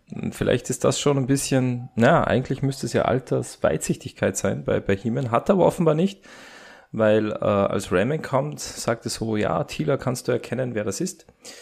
Genau, und Ramen, Ramen tritt auf und habe ich auch ähm, ja, irgendwie toll gefunden, wie Ramen die die Situation im, im Königspalast äh, oder beziehungsweise in der Stadt Eternis erzählt, äh, wie er so beschreibt, ja, ich lag mitten auf dem Marktplatz unter einigen Kisten und Kästen und, und, und habe mich sozusagen totgestellt. Und wie, wie habt ihr das erlebt? Also, äh, Matthias. Ja, ich finde die Idee einfach großartig, da ähm, ein, ein, so, so eine Art Botenbericht oder, oder ich glaube in der Theaterwissenschaft heißt das Teichoskopie, die die Mauerschau, also das das äh, das was man auf der Bühne nicht zeigen kann, ja, dass das dann von jemandem erzählt wird und so ähnlich ist das hier dann auch. Mhm. Also diese Idee finde ich ähm, heute heute noch noch genialer als früher und mhm. ähm, es wird ja auch sehr eindringlich beschrieben, ja. Ähm, auch wenn man ein bisschen, bisschen, bisschen lachen muss mit dem, äh, sie werden so gedemütigt, dass sie ihm Speisen und Getränke bringen müssen. Das, das ist wirklich so, ja, äh, äh, Peitschenhiebe wären nichts dagegen, ja. ähm, und auch ähm, Snoutsbouts unerhört, finde ich auch einfach großartig. ähm, ja, aber genau. wie gesagt, ist ein, eine Wunder, ein wunderbarer Lagebericht. Also finde ich passend, sehr, sehr passend. Ja, und sehr wichtig auch, ähm, denn das ist bisher noch nicht wirklich, ähm, ja, gesagt worden, ja, dass äh, Skeletor einfach auch das Volk und vor allem auch das Königspaar unterdrückt. Und äh, man kann das ja jetzt dem, dem Skeletor als Charakter schwer im wahrsten Sinne des Wortes zuschreiben, also als Autor für die Folge, dass, dass man eine Szene draus macht, ja, weil es ist ja ein Kinderhörspiel und so, aber dass das erwähnt wird, das macht den äh, Skeletor-Charakter einfach nochmal authentischer, finde ich. Das finde ich ganz, ganz super. Tobi, was sind deine Feelings? Ich fand das toll. Ähm, ähnlich wie es der Matthias gesagt hat, Ramban war mit einem Betäubungslaser, glaube ich, hieß es, oder einem Lähmungsstrahl oder was auch immer, ähm, und lag dann äh, unter diesen Kisten. Also das heißt, das hat schon wieder suggeriert, dass dort ein Kampf stattgefunden hat, ja, dass alles übereinander, äh, untereinander gefallen wurde und er war gelähmt und konnte aber noch hören, ja, und sehen, glaube ich, wenn ich es jetzt richtig im Kopf habe. Also er war bei Bewusstsein ähm, und hat somit alles auch mitbekommen. Auch das ist ja eine, eine dystopische äh, Vorstellung, wenn man irgendwo gelähmt ist und sieht, was da gerade passiert, ja, und kriegt es bei vollem Bewusstsein mit finde ich, wenn man das so als Erwachsener betrachtet, ist das ja schon richtig hart, ja. Ähm, wurde natürlich schön verpackt für Kinder, keine Frage. Ähm, und auch, ähm, weil wir es eben davon hatten, wie Skeletor seine, seine Macht präsentiert. Er unterjocht das Volk, ja. Er hat ähm, das Königspaar als seine Bediensteten, also wirklich, mhm. die ihm, die ihm Speis und Trank äh, liefern müssen und was weiß ich sonst noch was. Ähm, das ist eine absolute Machtdemonstration von Skeletor, äh, auch wie er das erzählt hat. Und natürlich war dann auch wieder dieses Kindliche von Snoutspout, ja, und das muss natürlich, das kann man natürlich nicht hier als, als Erwachsenenfolge machen. Ähm, ich fand das ein ganz, ganz wichtiger. Und da, in diesen ersten Minuten hat sich für mich so dieses, boah, krass, ja, äh, das, äh, da muss jetzt viel passieren, dass, dass die Guten da irgendwie nochmal gewinnen, was wir dann am Ende der, des Fünfteilers dann quasi dann auch ähm, hören. Ähm, ich fand das eine großartige Erzählung von Ramman und auch der Hintergrund. Ich finde es sehr mächtig. Genau. Und Raymond denkt auch äh, an äh, Mossman und Bassoff, die immer noch äh, ja, verschwunden sind, im Hyperraum sind. Auch da wird man wieder abgeholt zur Vorfolge. Das wird vorher nicht thematisiert, aber Raymond sagt, ja, wir müssen auch an, an unsere Freunde Bassoff und Mossman denken. Ähm, also macht das, äh, finde ich auch äh, großartig, wie, wie man hier dann sofort wieder abgeholt ist. Ja, und Raymond hat auch die Idee für die Maschine, ja, die Maschine, die den Hyperraum öffnen soll. Ähm, wir haben jetzt schon ähm, darüber gesprochen, ähm, ja, dass es nicht ganz äh, kontinuierlich ist, dass das Ramen diese Idee hat. Äh, aber ich finde es, ähm, also was, was mir wieder sehr gut gefällt, ist, dass äh, Ramen hier ähm, die doch sehr verzweifelten Helden, die nicht äh, ein, Aus- und Einwissen, dass er die wieder so motiviert und, und auch ihren Ingenieursgeist sozusagen an den appelliert und, und sagt, hey, wir können was tun, äh, ich sehe da eine Möglichkeit, ich sehe da einen Weg. Also das ist richtig, äh, richtig, richtig cool gelungen in dieser Szene auch. Du Oliver, hast uns neue Hoffnung gegeben. Manchmal kommt mir vor, er miaut auch, der, der Also er hat schon ja, äh, absolut. Da, da, schließe ich mich an. Ich glaube, das ist der Podcast, ähm, wo wir uns äh, dem Vorgänger anschließen. Und da reihe ich mich jetzt ein. Das, das passt so, das stimmt. Das, dann gebe ich gleich mal die Staffel weiter an den Matthias. Ähm, achso, ähm, ja, ich bestätige euch auch. Aber ähm, nein, ich finde es jetzt mit der Maschine auch unheimlich schön ähm, erklärt. Also nicht nur, dass er die Hoffnung gibt, sondern eben, ähm, er geht ja wirklich sehr kleinschrittig vor, ähm, Raman. Also er sagt erstmal, hier, wir brauchen das Schwert, wir brauchen unsere Freunde wieder. Ähm, da lagern Teile im, im Keller. Und ähm, Snoutspot bestätigt das ja dann auch so schön. Der sagt ja dann, jetzt müssen wir mal gucken, ähm, wie, wie ist es, äh, das Raumschiff, genau, äh, das stimmt auch, wenn es sich schneller als das Licht bewegen soll, muss es in den Hyperraum eindringen. Ich weiß auch, das ist so ein Satz, den fand ich als Kind auch einfach so, so Wahnsinn, ja, schneller als das Licht und alles, also das ist so diese, dieser, dieser Fable von, von H.G. Francis, mit diesen, mit diesen ganzen Science-Fiction, wissenschaftlichen äh, Kram, das ist schon, ist schon eine tolle Sache. Und ähm, dieser Plan äh, wird ja richtig, das, das, das wird ja richtig vor dem geistigen Auge ausgebreitet. Und das hm. nimmt einen voll mit. Ja, also am Schluss stehst du als Kind, als Hörer und Hörerin auch da und sagst, jawohl, wir schaffen das. Absolut, absolut. Ähm, aber vielleicht noch ganz kurz ähm, über die Maschine. Äh, schneller als das Licht ist ja für mich äh, eine Zeitmaschine, ja. Also aus, aus irdischer Perspektive, ja. Also das heißt, wenn man schneller als das Licht fliegen kann, dann kann man nicht nur die Zeit überwinden, sondern es auch äh, in eine andere Dimension eindringen, scheinbar. Also das ist ganz interessant auch, finde ich. Äh, und also schneller als das Licht ist gleich Hyperraum, ist gleich Zeitmaschine. Und ähm, es geht ja jetzt hier aber nur um die Triebwerke äh, der Maschine, die sie eigentlich nur zur Verfügung haben. Von daher kann man dann ja auch wieder nicht wieder schn schneller als das Licht sein. Ähm, das sind irgendwie auch so, so meine Gedanken jetzt hier nochmal. Tobi, Kannst du mir da raushelfen? Ich hoffe. Ich, ich habe zumindest eine Theorie.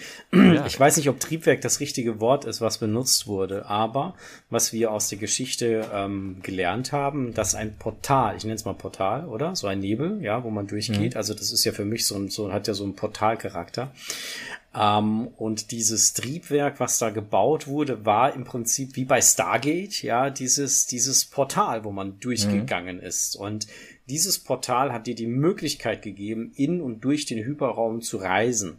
Ähm, so sehe ich das. Ich sehe das nicht als Triebwerk, was irgendwo hinten an eine Rakete dran geschraubt wird und dann bist du irgendwie weg, dann, dann startest du und dann fliegst du durchs All, sondern für mich ist dieses Triebwerk ähm, eher dieser technische Schlüssel, um dieses Portal zum Hyperraum zu öffnen. Denn anders mhm. macht es ja überhaupt gar keinen Sinn, sind wir mal ganz ehrlich.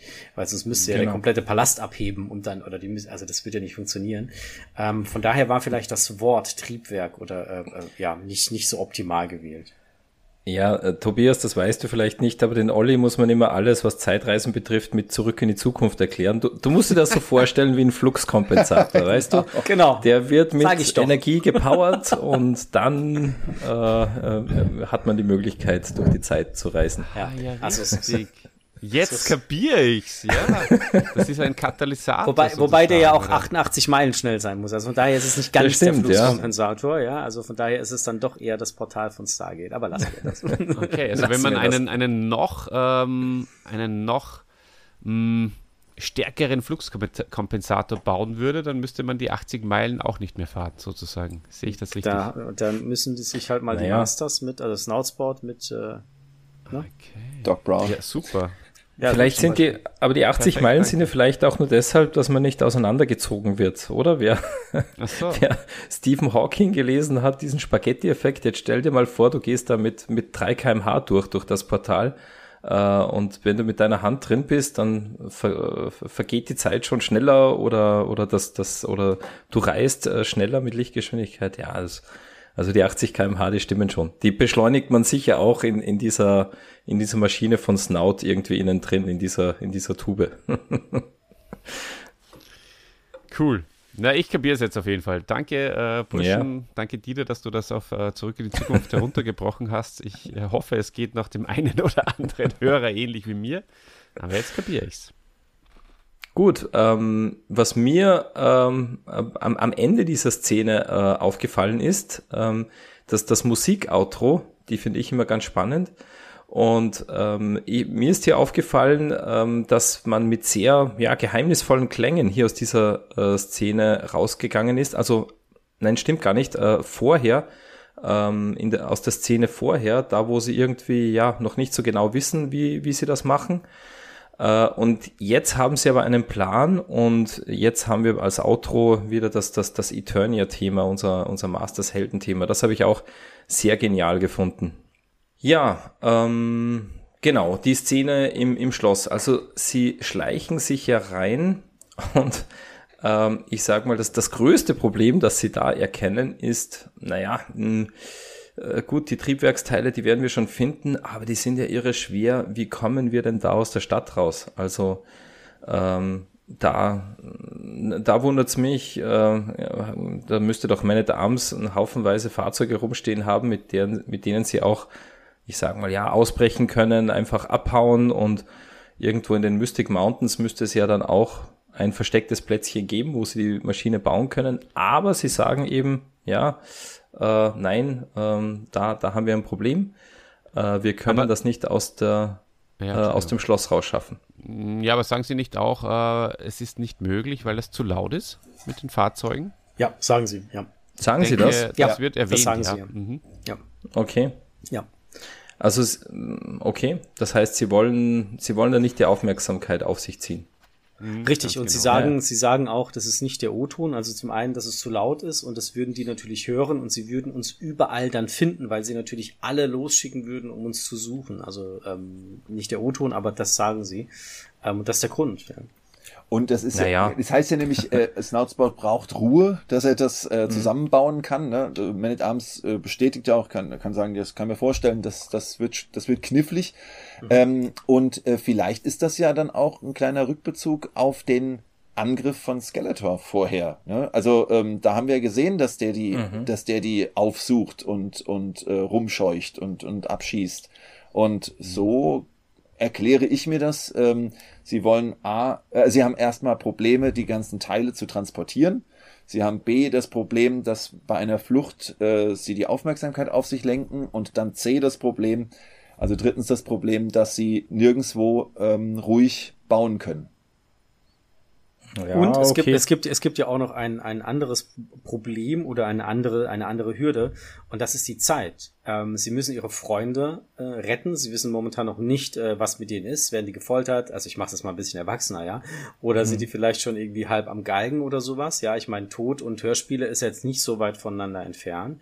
Ähm, und sie brauchen das Schwert. Das heißt also, je länger sie vielleicht flüchten müssen, um sich zu verstecken, um dann das Risiko einzugehen, vielleicht doch gefunden zu werden und wieder flüchten zu müssen, ähm, das kostet ja alles Zeit. tatsächlich. Mhm. Und diese Zeit fehlt dir, um die Rettungsaktion ähm, für deine Freunde und für das Schwert äh, äh, zu starten. Also sie müssen das Ding ja auch noch bauen oder das bauen. Also von daher, ich glaube, da kommt ganz viel zusammen. Mhm. Ja, da habt ihr mich jetzt überzeugt. Dann äh, ziehe ich meinen, meinen Einwand zurück. genau. Ja. Ich, ich habe mir gedacht, okay, äh, die Masters werden schon wieder mal vermenschlicht und irgendwie haben sie, wollten sie einfach nicht, nicht umziehen mit, mit allem ihren Sack und Pack, aber nein, aber habt ihr, ähm, habt ihr gute Gründe dafür. Und das Schöne ist gefunden. vielleicht noch, um einen Satz noch dazu zu sagen, wenn ich darf, ähm, das hat ja auch so ein bisschen trojanischer Pferdcharakter. Ja? Hm. Also das kommt ja noch dazu, was das Ganze natürlich auch noch mal ein Stück weit spannender macht. Wann kommt Richtig. der Punkt, wo das Geheimnis des trojanischen Pferdes gelüftet wird? Also hm. es trägt auf jeden Fall massiv zur Spannung äh, bei. Also das, das ist eines der markantesten Punkte, warum diese Folge auch so, gu äh, so gut ist, ja. Und Absolut. so spannend. Ja. Ja, es ist ja ein Kampf gegen die Zeit im doppelten Sinne, spätestens dann, wenn Drexler Richtig. da ist. Ne? Ja. Mhm. ja.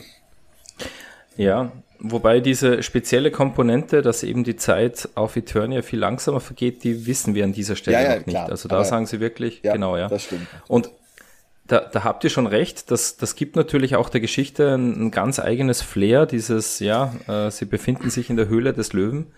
Ähm, haben wir aber dann äh, in der in der nächsten oder in der übernächsten Folge haben wir das wieder. Also da, mhm. da sind sie auch, da, da bauen sie dann äh, diese, diese Transportkammer sozusagen, lassen sie in der, äh, im, im Schloss.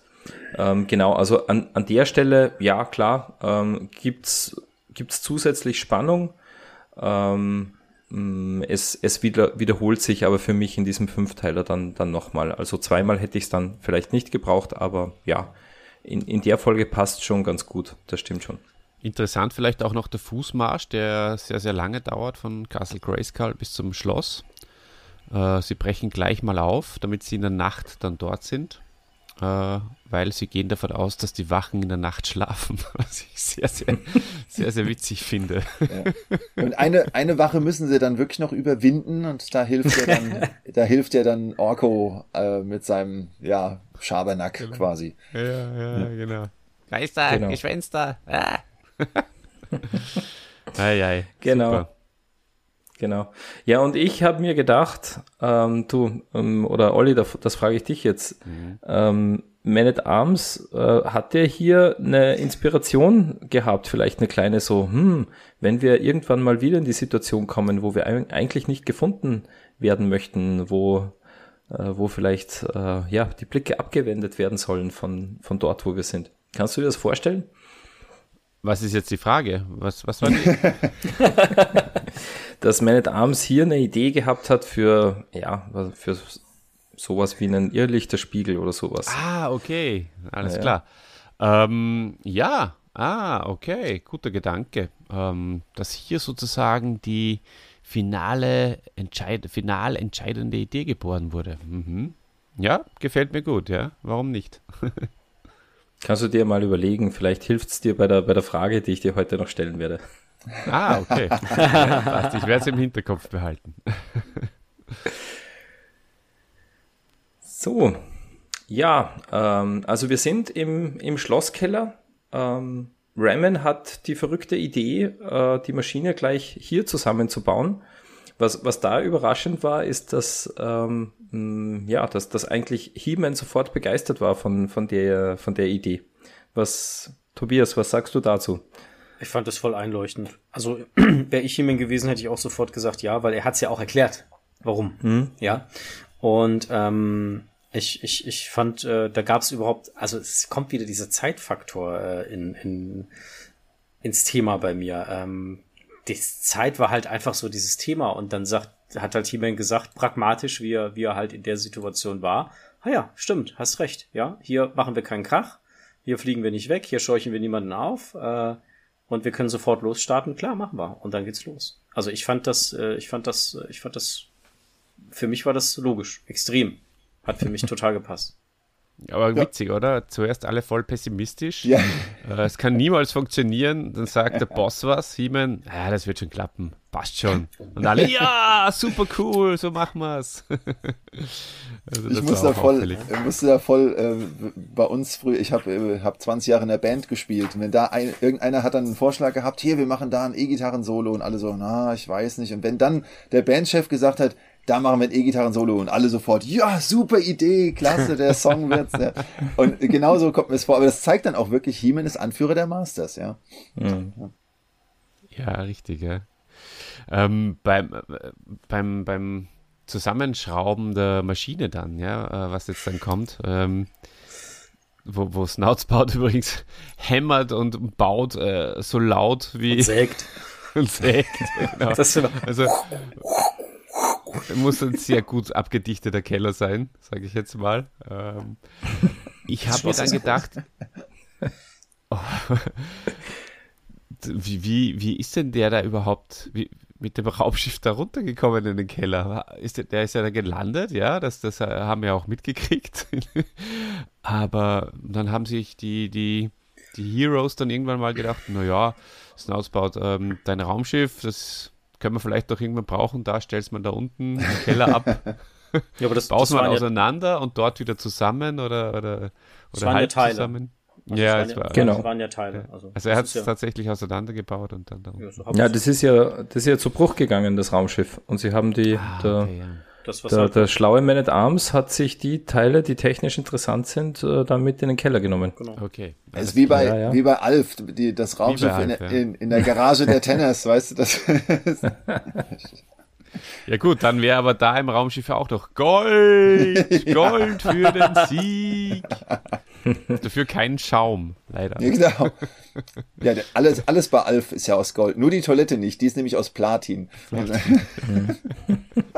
genau. Sorry, kleiner Exkurs. Ja, ja, und der wertvollste Stoff äh, auf Melmac ist Schaum. Genau.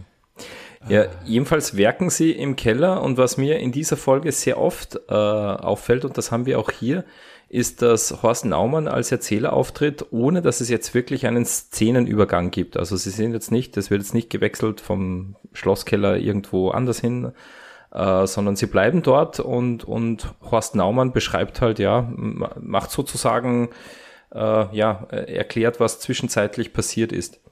Ähm, das glaube ich, gab es schon ein, zwei Mal, aber ist mir in dieser Folge wirklich extrem aufgefallen, dass das, dass das sehr oft so ist.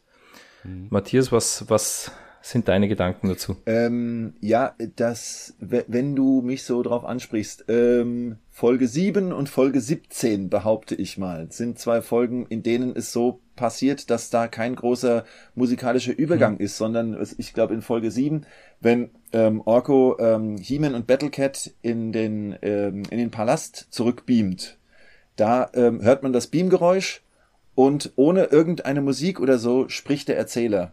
Bei Folge 17 ist es auch beim Beamen, glaube ich. Ähm, äh, Orko will sich in den Palastgarten beamen und ähm, äh, verschwindet und dann spricht auch der Erzähler. Also das kommt selten vor, das stimmt. Lustigerweise fallen mhm. mir jetzt auch nur Orko-Beispiele ein. Aber ähm, ja, aber es macht die, das, das ähm, erweckt bei mir so ein bisschen den, also das, das geht alles so nahtlos ineinander über. Ja, da ist der mhm. Erzähler mhm. wirklich einfach nur da, um ein bisschen Zeit zu sparen. Genau. Das habe ich mir auch gedacht. Oder einfach, um halt auch die Handlung weiterzutreiben. Ja. Äh, weil, äh, ich sag mal, Rayman könnte jetzt auch beschreiben, ah ja, sieh mal, wie Snoutsbaut äh, arbeitet, aber dann vergeht halt keine Zeit. genau. Ja, äh, interessant auch, dass wir überhaupt so wenig verschiedene äh, Szenen beziehungsweise ähm, Orte haben, an denen, an denen sich hier die, die ganze Folge abspielt. Mir ist das bis dato gar nicht so aufgefallen. Erst äh, wie ich dann irgendwie auch äh, mit, dem, mit der Folge irgendwie fertig war und mir dann das alles nochmal aufgeschrieben habe, meine Gedanken und so. Und da schreiben wir ja, die da dann in, im Leitfaden dann auch immer die Szenen eben auf. Und da wollte ich dann zu dir sagen, ja gut, ich mache dann die Szenen im, im, im zweiten Teil von der Kassette sozusagen. Aber da gab es nur noch einen oder einen äh, einen Ort, ja, oder zwei, aber äh, die wechseln sich ab, ja. Und das Hyperraum Keller. Das wäre ein super Bühnenstück, könnte man sofort ja, ein Bühnenstück draus Sehr machen. gut, ja, stimmt. Mit, mit, wenn, mit so einer zweigeteilten Bühne. Seid mit ja? Moto Fanfiction, dann würde ich sagen, ab auf die Bühne, oder? Ja, das machen wir, ja. Super cool. Der Hyperbühnenraum, ja. genau. Ja. Naja. Ja, ähm, ja, dann, ähm, was, äh, was auch noch erwähnenswert ist, äh, also wie die Maschine dann, dann fertig ist, dann, ähm, wir haben heute schon gesagt, äh, H.G. Francis ist äh, wissenschaftsaffin. Dann diskutieren sie ja auch darüber, naja, aber was, was erwartet uns denn im Hyperraum und können wir da so ohne weiteres reingehen? Können wir da atmen? Überleben wir dort? Ähm, Tobi, was fällt dir dazu ein? Ja, es hieß ja dann, ja, äh, keine Ahnung, wir wissen es nicht, ähm, brauchen wir Schutzanzüge, ähm, keine Ahnung, wir gehen einfach so. ja. ja. Ähm, ich, ich, ich kann das auch wieder nur durch die Situation erklären, in der sie waren. In einer ähm, extremen Situation, wo extrem Not am Mann war ich möchte es nicht vermenschlichen, aber ich glaube, ähm, ich, ich sehe da halt viele Parallelen und die Masters haben mhm. ja viele Parallelen auch in die heutige Welt oder in die Welt, in die Welt generell, in, zu uns Menschen. Ähm, und ähm, von daher glaube ich, dass das, also entweder man hat überhaupt, man hat einfach äh, gesagt, so ja, wir können jetzt nicht äh, äh, da noch äh, irgendwie eine große Diskussion um irgendwelche Schutzanzüge machen.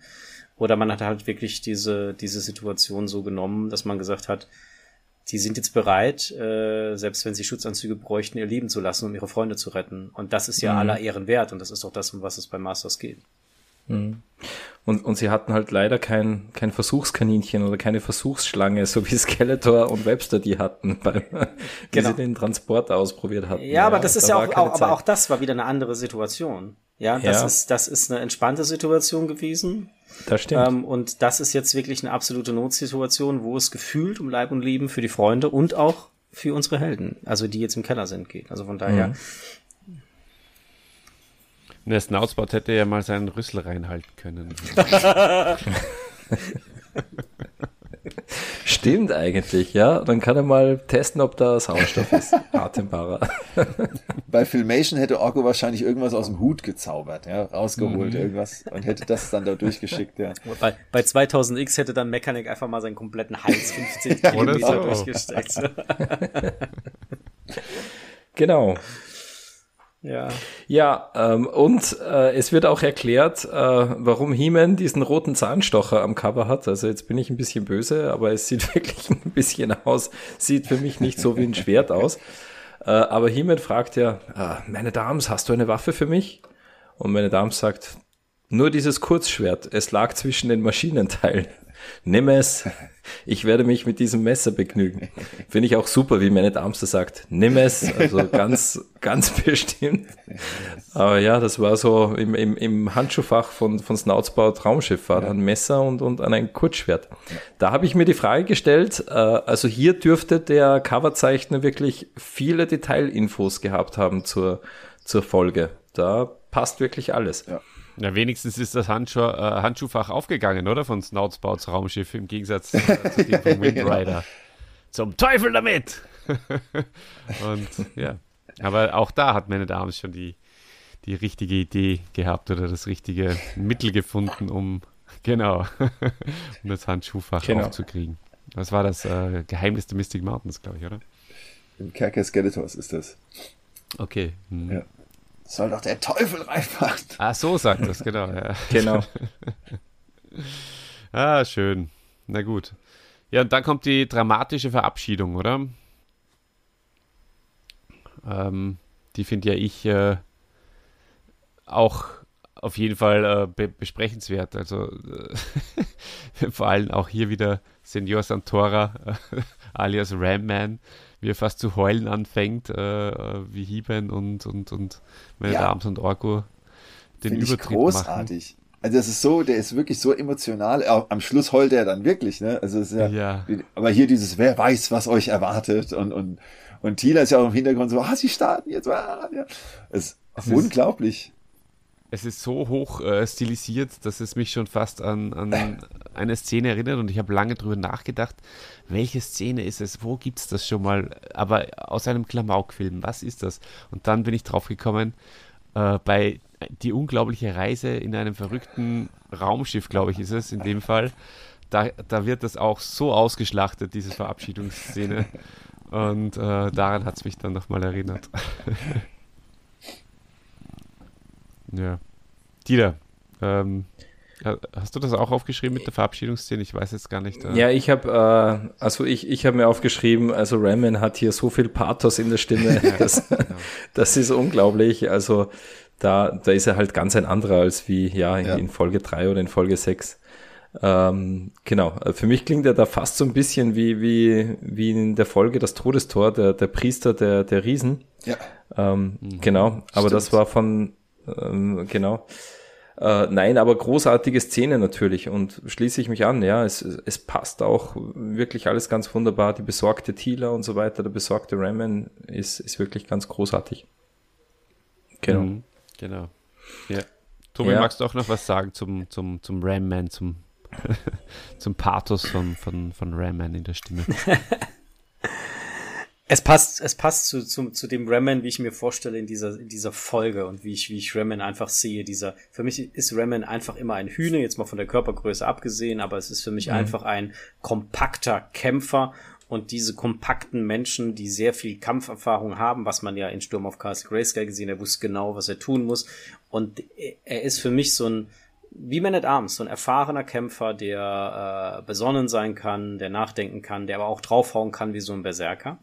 Und ähm, der sich aber halt auch durch seine Besonnenheit und durch seine Ruhe und, und durch seine Erfahrung äh, äh, um seine Freunde sorgt. Und das hast du in dieser Szene einfach gefühlt fast schon, ja. Also das, dieser Abschied war ähm, ein ganz, ganz besonderer Moment, wo man mhm. auch nochmal die Gefahr, die für die Helden, für die Masters da war, nochmal extrem gespürt beziehungsweise gehört hat. Ich fand das eine fantastische Szene und kann mich euch da zu 100% anschließen. Mhm. Großartig. Wunderschön. Genau. Ja, ja, dann ab in die, in die irre Geisterwelt. Genau, rüber. dann gehen wir aus der Szene raus. Da ist mir aufgefallen, das möchte ich an der Stelle sagen an, an alle, die da draußen, die sich die Folge anhören möchten. Äh, Olli, du hast ja auch ein schönes Interview gemacht mit dem Hugo Bartwisch, der alle auf YouTube äh, hochgeladen hat bei seiner Folge, das hat er auch im, im Interview erklärt, hat er manchmal einfach ja ein paar komische Schnitte reingemacht, entweder ein paar Pausen reingeschnitten oder auch mal was rausgeschnitten. Ähm, an der Stelle fehlt ähm, beim, wenn man es auf YouTube sucht, wirklich der Musikübergang, was sehr, sehr schade ist, weil der ist großartig. Also der vermittelt Spannung, äh, Nervenkitzel und genau. Und da ähm, möchte ich nochmal äh, darauf hinweisen, es gibt die Masters-Folgen auch alle auf äh, archive.org, da findet man sie auch und da sind sie vollständig. Ähm, auch wenn bei dieser Folge, die war leider auf archive.org, war die in sehr schlechter Tonqualität, aber zumindest äh, war, sie, war sie ganz komplett. Oder ihr schreibt den Motodad an und der kann die euch dann geben, denn ich habe die alle digitalisiert in einer sehr guten Tonqualität mit kompletten Covern. Nur mal so. Kostet wow. auch nix. Gibt's umsonst. Ja, schau, das sagt er uns ja, jetzt tipptopp. Schluss. ja. Ja. Ja, und wenn ihr, äh, wenn, wenn ihr kaputte äh, Beine bei euren Motofiguren habt, dann schreibt auch den Motodad an. Genau. Bitte der, alle. Der repariert jeder. sie euch alle. Gerne, genau. gratis. genau. Ja, ja. Nein, ähm, das ist natürlich ein, eine coole Sache, ja, Tobi. Ja. Ja, vielen Dank äh, für den Hinweis, genau.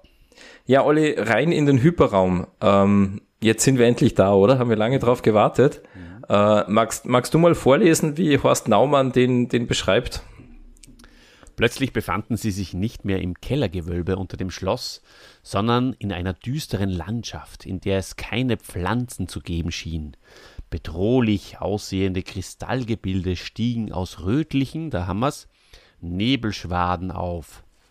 Wie vielarmige, geisterhafte Gestalten Riesige graue Vögel zogen über einen Himmel, an dem es keine Sterne, sondern nur schlangenförmige Lichtbahnen gab. Und unsichtbare Wesen schienen wispernd in den Nebeln zu hausen. Habe ich das gut gemacht, Dieter? ja. Tobi, was sagst, was ja, sagst du zum ich, ich möchte, ich möchte gleich mal was zu dem Dohamas sagen. Ja, das hat sich auf das Cover bezogen.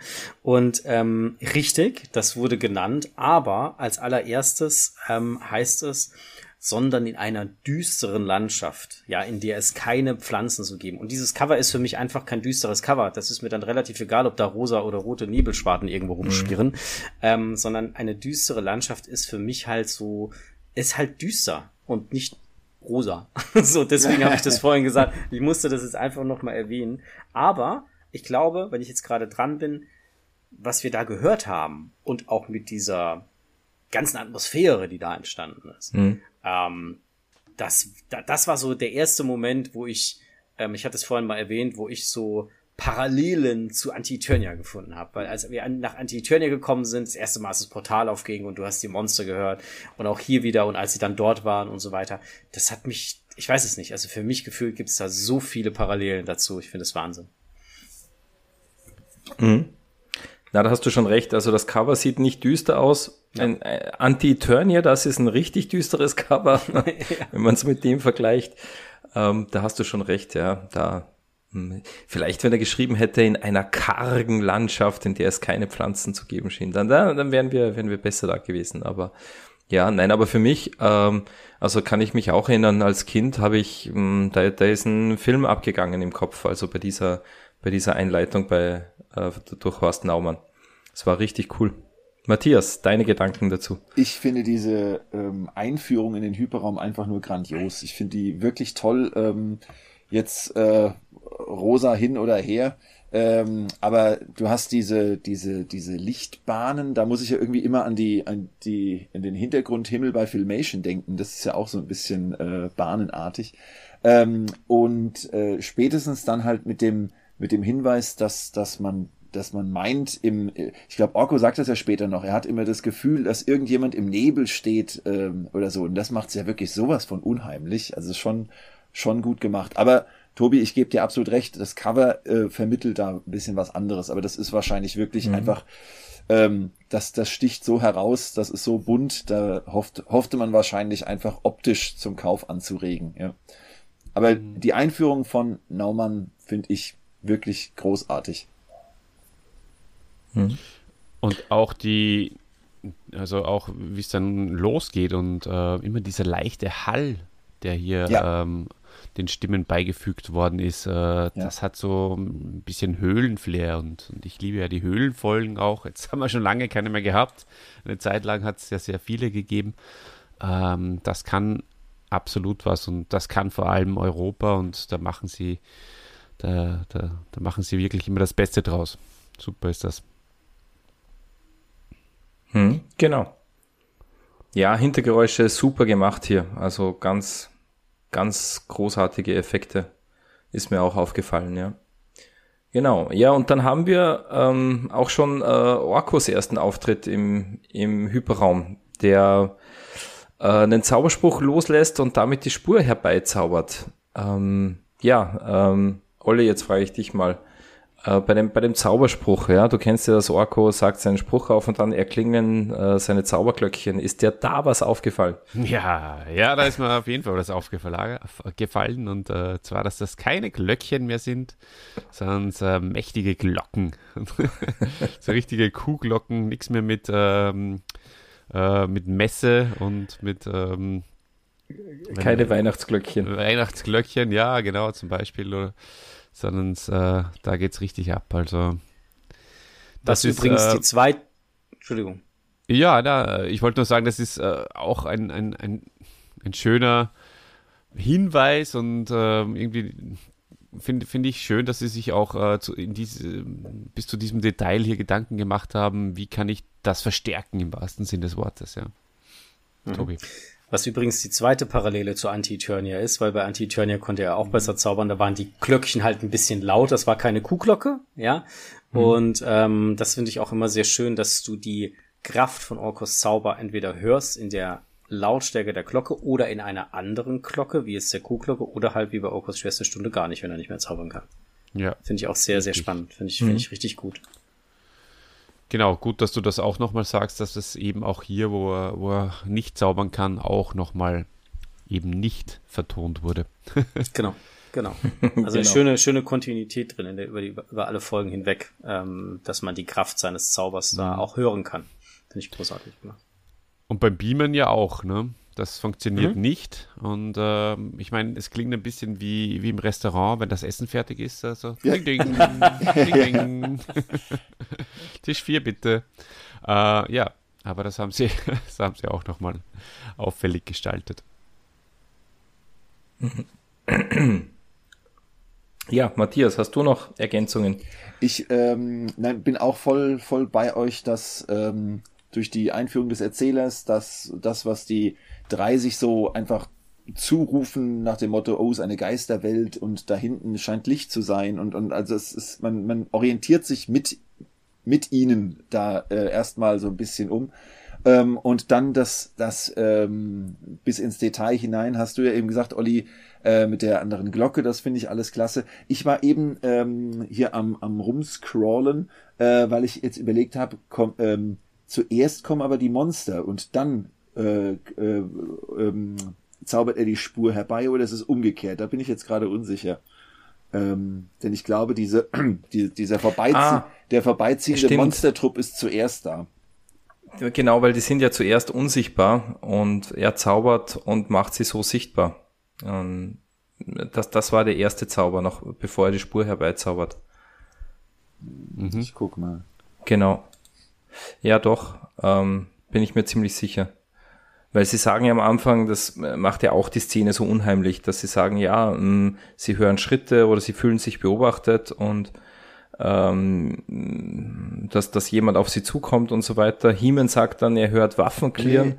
Ich glaube, Nein, Or Orko, Orko vertreibt die Monster. Also die hören das alles und Orko sagt ja auch dann, er fühlt sich beobachtet und sie hören dieses Klingen und dieses Krummeln und dieses Kampfgeräusch oder diese ganzen Geräusche.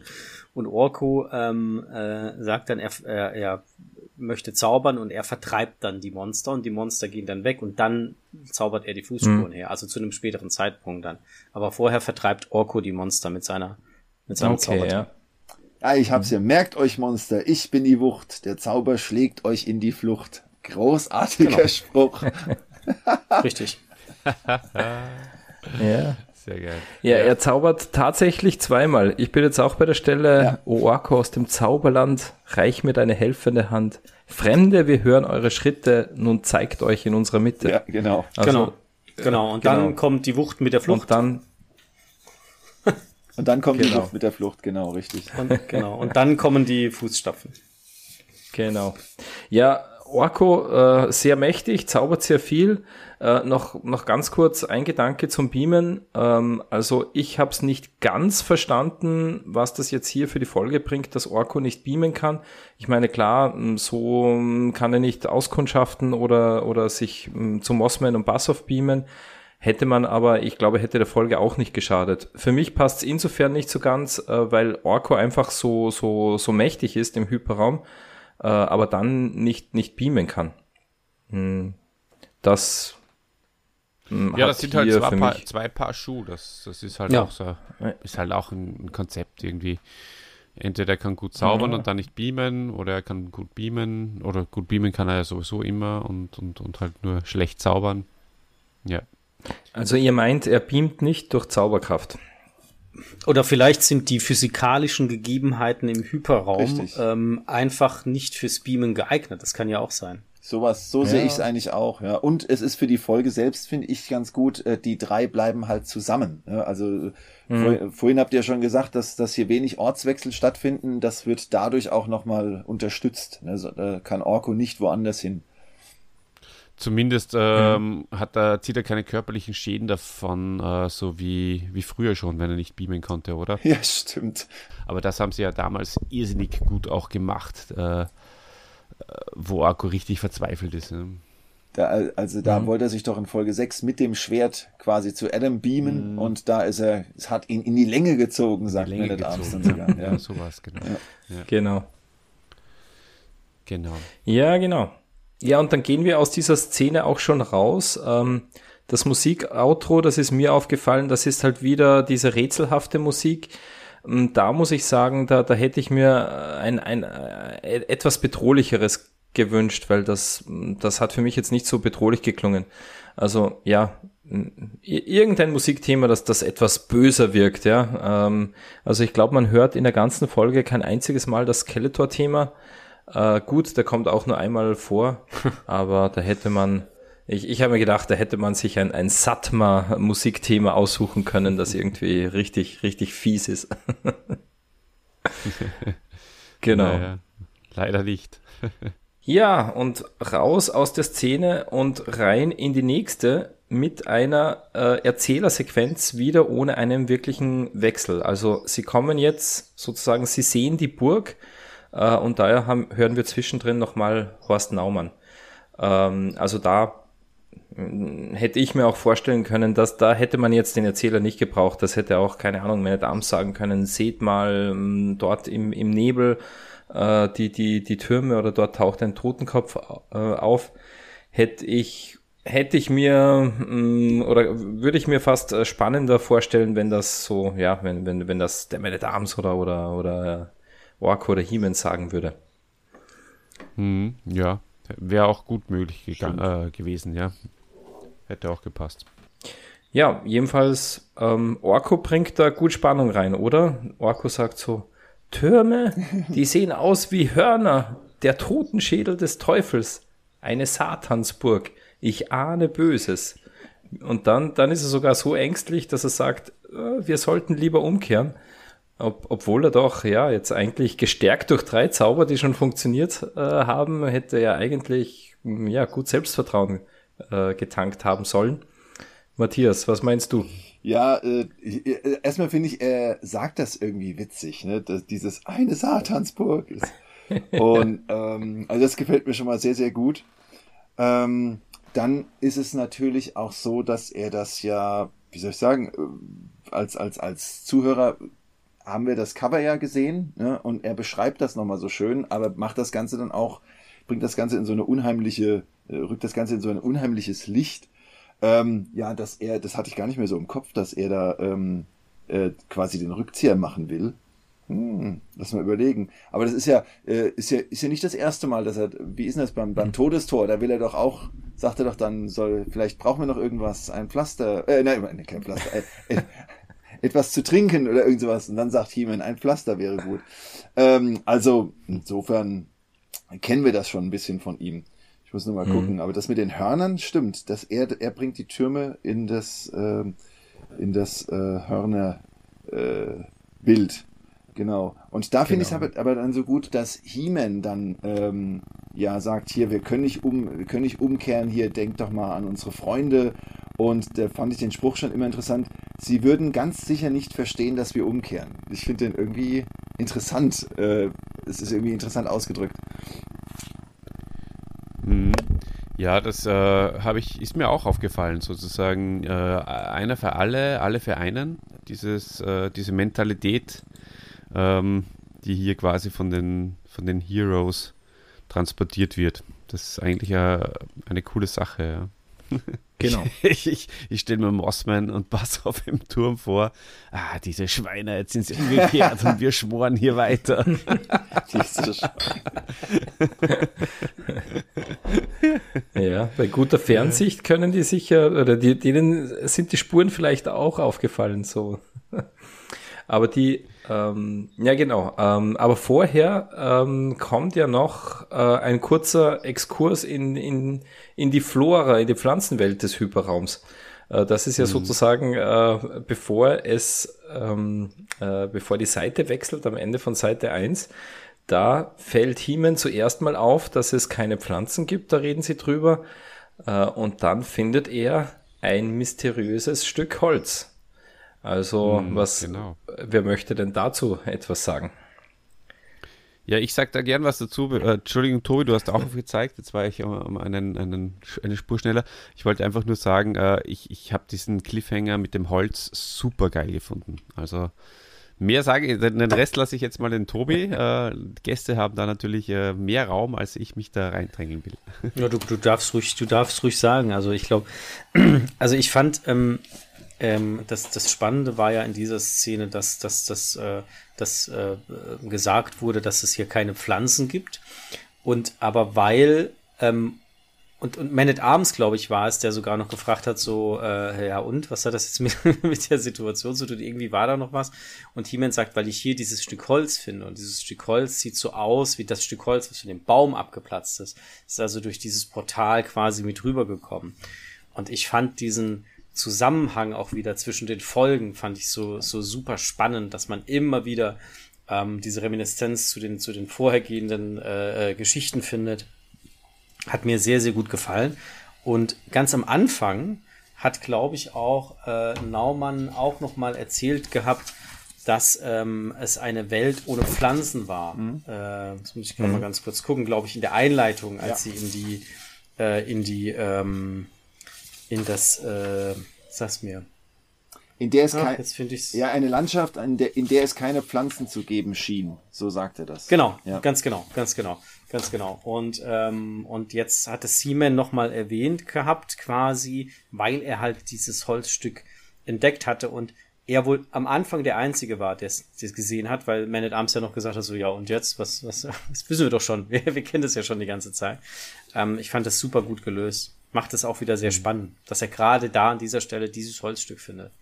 Es hat jetzt so ein bisschen was von der Detektivgeschichte dann in dem Fall eigentlich. Mhm. Ne? Also, und sie sagen ja dann ja, auch, genau. dies ist eine erste Spur. Ja, auf, richtig, ja, richtig, genau, gemacht. genau, genau, ja. Äh, richtig, auch das, das Alleinstellungsmerkmal dieser Folge, es, es, es, es, äh, es ist verwoben, es werden mehrere verschiedene so, so Geschichts- ähm, oder äh, Genres irgendwie ineinander verwoben, ja. oder? Das ist ja. cool. Das gibt es in der Form eigentlich nicht so. Und diese Musik, die dann auch wirklich kam, ähm, diese, äh, ich weiß gar nicht, wer den Zettel geschrieben hatte, diese dramatische Musik, ähm, die, die passt ja dann auch zu dieser Szene, weil in dem Moment passiert mhm. ja wirklich gerade etwas, was unglaublich wichtig für die Geschichte ist. Die Helden wissen zum ersten Mal, dass sie auf dem richtigen Weg sind. Mhm.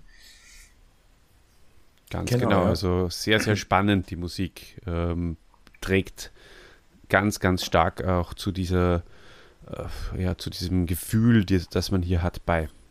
Ja. Und man weiß jetzt auch, warum sie schon in der Folge das Zauberschwert des Bösen so lange darüber reden. Hey, da fehlt ein Stück Holz, das muss wohl mit in den Hyperraum gerutscht sein. Also ja, es richtig, passt wirklich. Richtig. Genau. Also Groß, das großartig gemacht. Ja. Genau. Also hier großes Lob ähm, mal, wenn man, wenn man ihn schon immer zerlegen, den HG, hier muss man ihn wirklich loben für die, ja, für ganz, die Kontinuität. Ja. Ganz großes Lob und darum glaube ich an meine Theorie, der hat schon einen, einen großen Plan gehabt ja. und hat sich halt vielleicht die künstlerische Freiheit genommen, da mal Snoutsbau, Drammen einfach mal ein bisschen äh, nicht auszutauschen, aber zumindest da den, den anderen einen anderen, äh, ja, eine andere Rolle zuzuschreiben. Genau. genau. Und vielleicht hat er sich auch gedacht, jetzt nutze ich das, äh, dass es die letzten fünf Folgen sind und lass Thieler nicht immer so blöd dastehen. Stimmt. Denn das kommt dann, das finde ich in dieser Folge nämlich auch. Ist jetzt zwar nicht in dieser Szene natürlich passend, aber prinzipiell. Ach so, äh, ich wollte gerade fragen, wie du jetzt Figur. auf Thieler kommst. Weil wir gerade über die, über die, äh, über das Neudarstellen äh, von, von Dingen geredet haben. Ah, sozusagen. Ah, okay. Hm.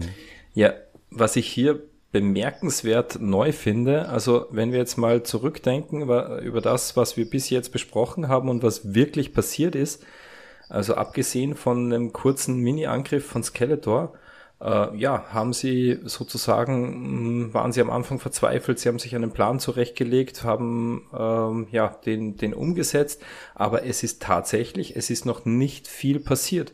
Und trotzdem ist die Folge bis hierhin einfach höchst spannend und äh, ja, äh, unglaublich toll äh, anzuhören. Also das, mhm. äh, das ist auch irgendwie ein Alleinstellungsmerkmal, haben wir vorher schon gesagt. Es gibt wenig unterschiedliche äh, Orte, wo sie sind. Ähm, aber es ist, es ist einfach immer, man, man, man lauscht ganz gebannt. Ja. Genau. genau. Und sie wollen, ähm, sie wollen Skeletor rein äh, hierher schicken. Wenn, Ja.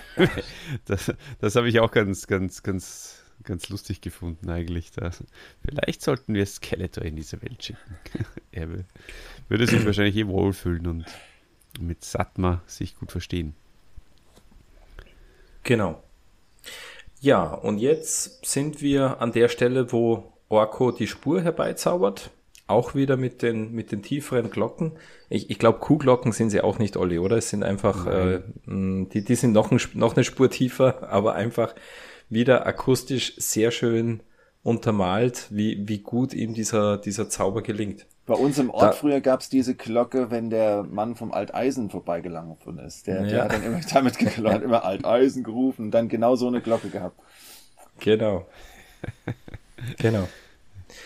Genau, ja, da Vielleicht haben ist, sie sich die ausgeliehen. Genau.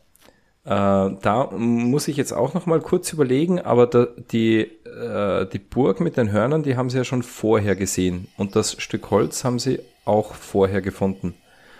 Ähm, da hätte man, ja, also ich, ich sag mal, ähm, äh, dass man, das wäre jetzt nicht so weit hergeholt, äh, dass man, wenn man das, das Holzstück findet und dann auch ein, ein rätselhaftes, äh, eine rätselhafte Teufelsburg sieht, dass man da mal hingeht und, und, und nachsieht. Aber da bin ich jetzt wieder bei Tobias. Ähm, es geht einfach darum, sie haben nicht viel Zeit. Sie wissen ja nicht, was mit den Freunden passiert ist. Und Orko sagt dann, naja, nur ein Stück Holz ist ein bisschen dünn, die Spur. Äh, da zaubere ich doch mal. Also auch hier sehr, sehr cool Ja. gelöst. Also, das ist äh, etwas, was mir auch, wo ich wirklich lachen musste, ja, weil Orko sagt eben äh, dann, wie die, wie die Spur da ist. Erstens mal natürlich, äh, das haben wir auch im, im, im Intro in unserem kleinen Hörspiel verwurstet, äh, dass es äh, eben die Spuren von Bassoff und äh, Mossman sind. Das sind die, die haben typische Merkmale. Also jetzt haben wir ja zwei Sammler-Experten da, die können uns dann über die typischen Merkmale vielleicht ein bisschen mehr erzählen von den, von den Figuren, ja. Äh, und er sagt auch, sie führen in die Burg, wie wenn das äh, das, das äh, Überraschendste überhaupt wäre. Ja, natürlich führen sie in die Burg. Ja, wohin denn sonst? ja, also das ist echt super. Also erzählt uns mal über die äh, typischen Merkmale von, von Mossmans äh, Beinen. Äh, Matthias, hast du da Ja. nochmal nachgesehen? Du bist ja großer Mossman-Sammler, hast du mir äh, im Vorfeld auch schon ein paar Bilder geschickt und kann man auf Instagram auch sehen. Großer Mossman-Fan, das stimmt. Aber ich hatte jetzt gehofft, dass du mich nach Bassoffs äh, Füßen fragst, weil die wesentlich, wesentlich typischer sind. Ja, ja, Wesentlich- ja, das wissen wir alle. Auch die, die nicht sammeln, dass der Bassoff äh, äh, ein, ein wenig andere Füße Ja, hat. ja, ich nehme an- Was ist mit Ja, Mossman? ich, äh, das, das sagen sie beim Hörspiel nicht, aber ich nehme an, dass, dass diese Fußspuren auch so, so einen gewissen Pinienduft haben, weißt du, deswegen, also Ja. das, das wird's wohl sein. Ganz klar, da ist ein bisschen äh, Moos runtergefallen bei, bei jedem Schritt. Da, Ja, genau, das, was von der Beflockung oben fehlt. okay. Ja, das kann sein, ja. Na, na gut, Matthias, dann sag uns noch was zu Bassoff, bevor wir den Tobi noch befragen. Also, nee, das darf der Tobi gern machen. Pass aufs Füße, bitte. Ja, gut. Ähm, äh, ja gut, wenn ich jetzt bei den Toys bleibe, hat er natürlich die großen Krallenfüße, ob das jetzt die, die äh, Vintage-Figuren, ob das die Classics sind, äh, ob das auch die Origins jetzt sind, die aktuelle Line, ja. Ähm, er hat äh, sehr markante Fußabdrücke mit diesen drei großen Krallen. Ähm, ich, ich, ja, äh, hat aber Whiplash auch. Also ob jetzt da Whiplash oder Bassoff dahin gelaufen ist, das sei jetzt mal dahingestellt. Aber natürlich vermissen sie nicht Whiplash, sondern Bassoff und ähm, und beim Mossman, ja, keine Ahnung. Wenn ich mir den so ein bisschen vielleicht noch im Hörspiel mehr vorstelle, wie, wie ein Mossman bei Revelation, der noch Gehölz mit sich hat, dann könnte das vielleicht ein Indiz dafür sein. Aber ich kann mir jetzt, ansonsten hat Mossman halt so Krallenmonsterfüße, halt so 15 mit großen Zehennägeln dran, die spitz sind vorne. also ich weiß ja natürlich jetzt nicht, wie die Welt aussieht, ob man sich das dort nicht vorstellen kann, aber ich denke schon, dass das passen würde. Vielleicht, ich weiß es nicht. Okay. Ja, Passt aber ganz gut. Man, man hat halt dieses, diesen Zusammenhang Füße, ja, und das, sie gehen dahin. Und ja, ich finde es, also es ist wirklich gut, gut gemacht, dass von dem, äh, von ja. Orkos Spruch ein bisschen dünn die Spur. Ähm, dann haben wir es mit, ähm, wie ist es, ein bisschen dünn die Spur, dann macht, zaubert Orko diese Spur, dann ist er so begeistert von seinem eigenen Zauber und dabei kommt ihm dann so ein bisschen der, kommt ihm dann die Sorge, dass ähm, wie es wie es den äh, Freunden im Palast geht und da ähm, greift das greift dann auch der Erzähler auf mit der Sorge um die. Also das finde genau. find ich geht geht recht organisch ineinander über. Genau, das war eine super Überleitung von, von Orko dann zu, äh, zum Erzähler Horst Naumann und äh, um dann wieder in den Keller zu wechseln. Denn da, mm, ja, da wird der Thieler jetzt schon etwas unrund, etwas unruhig, weil dort sind bereits ja mehr als 24 Stunden vergangen. Sie sagt ja eine ganze Nacht und einen Tag und es bricht die zweite Nacht schon an. Ähm, genau. Also wie, wie gefällt euch hier Thieler in der Szene, ähm, Tobias? Ich finde sie sehr besorgt. Ähm, auf der anderen Seite möchte sie auch handeln.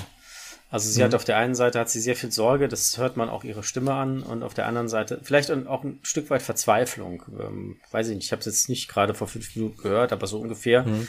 Ähm, und sie möchte unbedingt handeln. Also du merkst, wie sie in der Situation, in der sie sich befindet, wo sie nicht raus kann aus der Situation, aus diesem Ort, ähm, aber auch nicht weiß, was sie tun soll, weil sie nicht weiß, was gegenüber dieser Pforte ist, ähm, äh, verliert sie auch ein Stück weit die Geduld. Und äh, die Geduld in einer solchen Situation zu verlieren, kann natürlich gefährlich sein. Ja? Also das ist auch wieder so, ein, so eine Spannung, die da aufgebaut wird und dann natürlich auch die Diskussion, ich nenne es mal mhm. vorsichtig mhm. so, zwischen den Zurückgebliebenen, was man jetzt macht, ja, und wie man es macht. Äh, es ist äh, sehr spannend.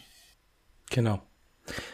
Ja, ähm, ähm, auch noch zwei Gedanken dazu. Also ich finde, sie tritt schon wie in der vorherigen Folge auch wirklich sehr aktiv, fast schon dominant auf. Sie sagt den anderen, hey, wir müssen jetzt was tun. Äh, wir können nicht einfach nur zuwarten. Ähm, ge gefällt mir auch sehr gut.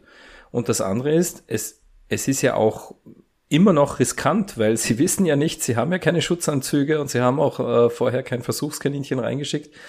Äh, es ist auch immer noch brandgefährlich, weil auch der Thieler, Snoutspout, Ramen, die wissen ja nicht, ähm, äh, ob man ja da einfach so, so rüberwechseln kann in den, in den Hyperraum.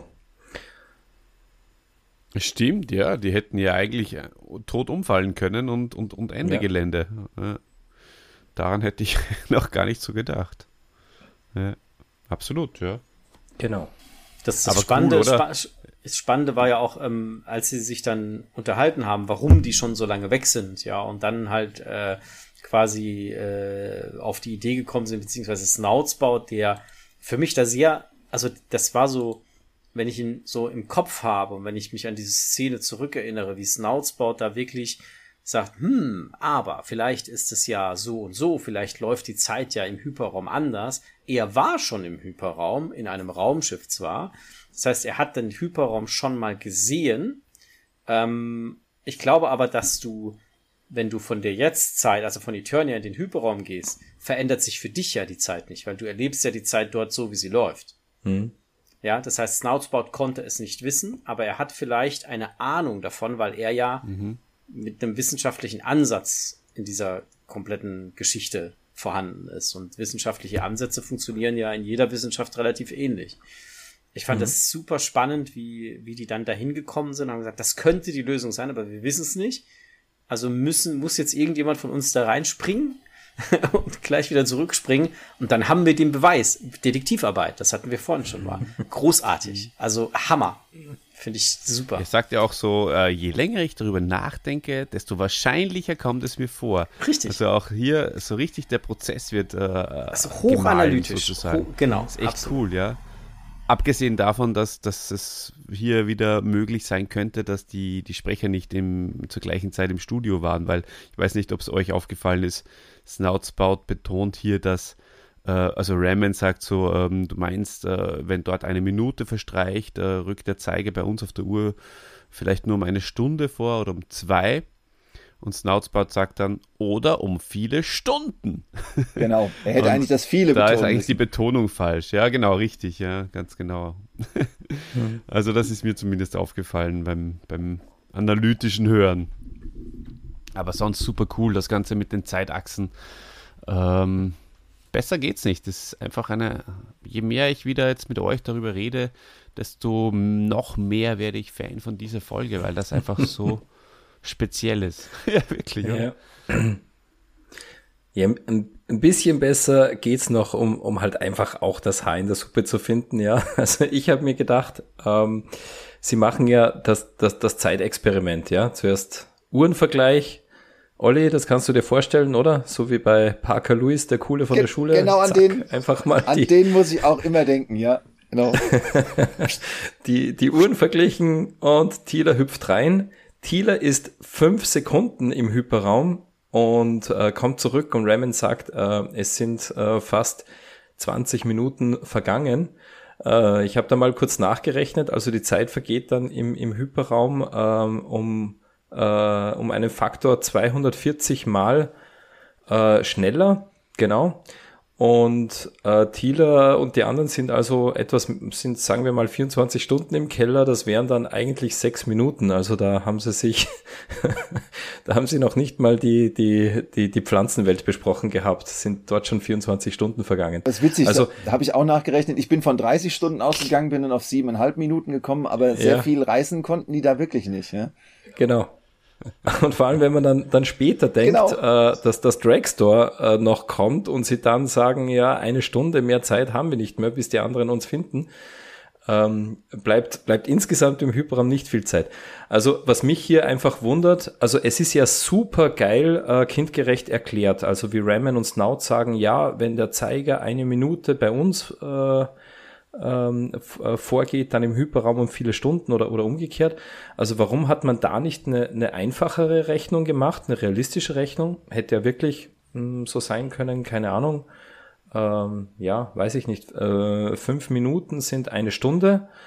Ähm, so war es allerdings mit Sekunden und Minuten ein bisschen kompliziert und es hat halt nicht, nicht so ganz gepasst, weil insgesamt äh, doch sehr, sehr wenig Zeit im, im Hyperraum bleibt nach, nach dieser Rechnung.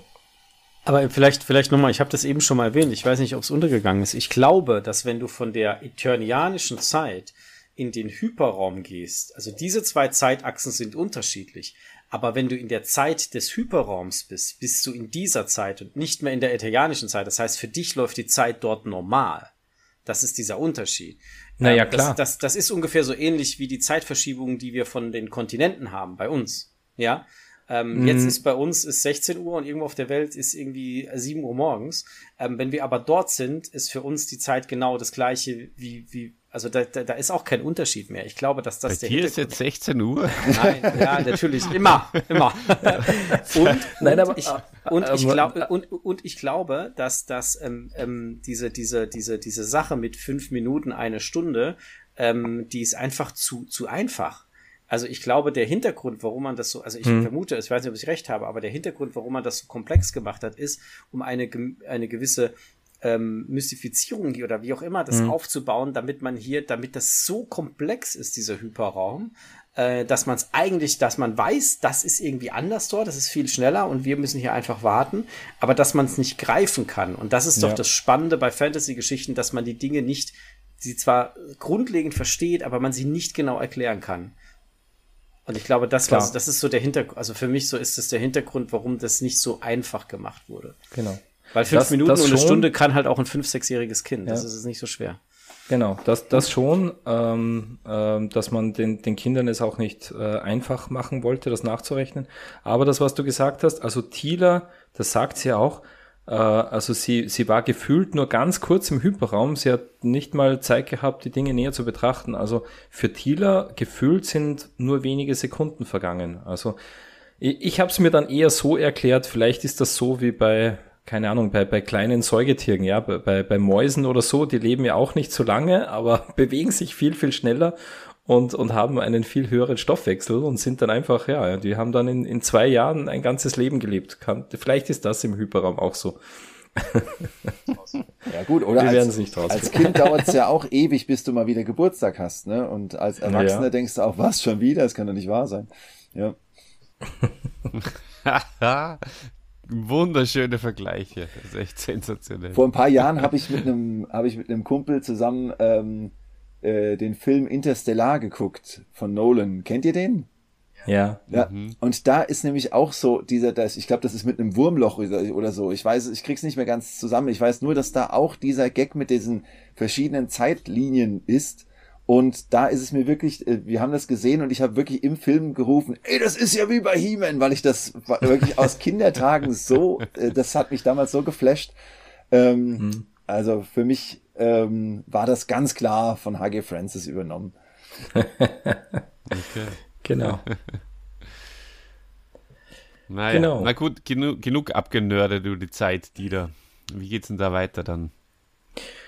Naja, ähm, also es geht, äh, es geht so weiter, dass sie natürlich sagen, oh ja, wir müssen uns ähm, keine oder wir machen uns jetzt noch keine Sorgen um He-Man, denn der hatte einfach noch zu wenig Zeit gehabt.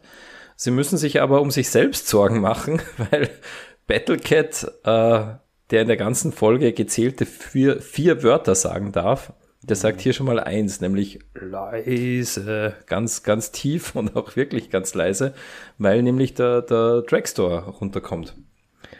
Ja, Genau. Großer Auftritt, ja. Von Großer Auftritt von So. Dragstore. S- s- Ja, das natürlich auch, aber wie Battlecat da so irgendwie so desinteressiert schläft, weil gut, von Technik kann er nicht viel verstehen. Er ist eine Katze. und ja, ich, ich, ich stelle mir das so vor, er liegt halt da so und aber er hört das natürlich schon vor den anderen, dass jetzt jemand kommt und Ja. Äh, wittert das und äh, da fängt er zuerst an zu knurren äh, und dann mit dieser mit dieser ver verkaterten Stimme, äh, mit dieser belegten Stimme fast schon, ähm, der äh, meldet er dann. Genau. cool. Mhm.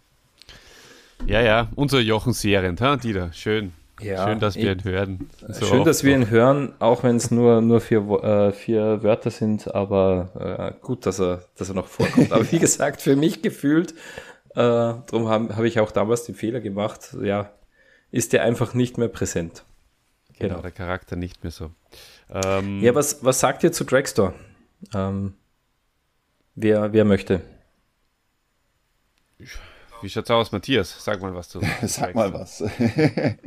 Sag mal was. Ähm, ja, Dragstore. Also zum einen, ähm, Dieter, das hast du auch so schön in deiner Zusammenfassung gebracht, dass, dass er so pfeifend da runterkommt. Das ist irgendwie so ein witziges Bild, ja, dass er dann so da so äh, äh, wirklich so ganz locker, gut gelaunt da runtergeht. Ähm, für ähm, den Zuhörer, die Zuhörerin ist es natürlich mega spannend. Da ist ja auch diese, du hörst ja immer dieses Bummern da im Hintergrund, ne? Und die Masters sind alle ganz leise und, und dann hörst du, wie er da langläuft, den Wein rausholt, du hörst das Flaschenklirren. Also ich finde das echt mega spannend. Du hältst da richtig den Atem an, kriegst diese Geräusche mit und dann kommt halt dieses, dieses berühmte äh, die Masters. Das ist, das ist so genial, wie der das ausruft. Ne? Hier seid ihr also. Und ähm, ja, gegen He-Man konnte er ja leicht ankommen, aber gegen die, aber gut, da hat er auch kein, kein Zauberschwert des Bösen in der Hand, sondern nur Weinflaschen, da hat er, hat er nicht so viel Chancen. Ja, er und- hustet sogar. Das ist auch lustig. Genau. So. Ja, herrlich. Ja. Also so wirklich auch äh, komplett menschlich wieder dargestellt. Ja, der pfeift fröhlich, muss mal zwischendrin husten und, und holt jetzt einfach Nachschub für die, für die Party oben. ähm, genau. So geil. Die, die ständige, das ständige Gesaufe, das finde ich so witzig einfach. Die, bei jedem Erfolg wird sofort zum Wein gegriffen und ich denke mir jedes Mal, wie kann der Skeletor das eigentlich trinken? Ne? Mit seinem, haut, haut ihn sich ins Gerippe, so wie bei der, bei, bei der ERV, bei dem Lied. Mhm. Ähm, ich meine, wenn er mal durch den, durch den äh, Schädel durchkommt, dann geht's ja wahrscheinlich, weil äh, Körper hat er ja, aber irgendwie ha, alles andere wird schwierig, oder? Aber immerhin er hat er zugelernt, Ja. er trinkt jetzt erst nach dem Kampf und nach dem Sieg und nicht vorher. Immerhin. Ja, Genau. ja, genau. Ja, aber jedenfalls jetzt wird's halt schwierig für, äh, für die Leute im, im Keller. Thieler sagt das auch. Äh, das geht nicht lange gut. Dragster wollte Wein holen. Früher oder später werden Skeletor und die anderen ihn vermissen. Und Raymond sagt dann noch, und dann ist hier die Hölle los. Also äh, jetzt, jetzt kommen wir, jetzt steuern wir auf das, auf das Finale, auf den Höhepunkt hin. Genau. Ja, und der geht weiter im, im Hyperraum. Ähm, wenn ich mich recht entsinne, ähm, genau, ähm, gehen Sie jetzt, sind, sind Sie jetzt schon beim, beim Burgtor, wollen reingehen und der Icebird hindert Sie aber daran, ja, greift Sie an.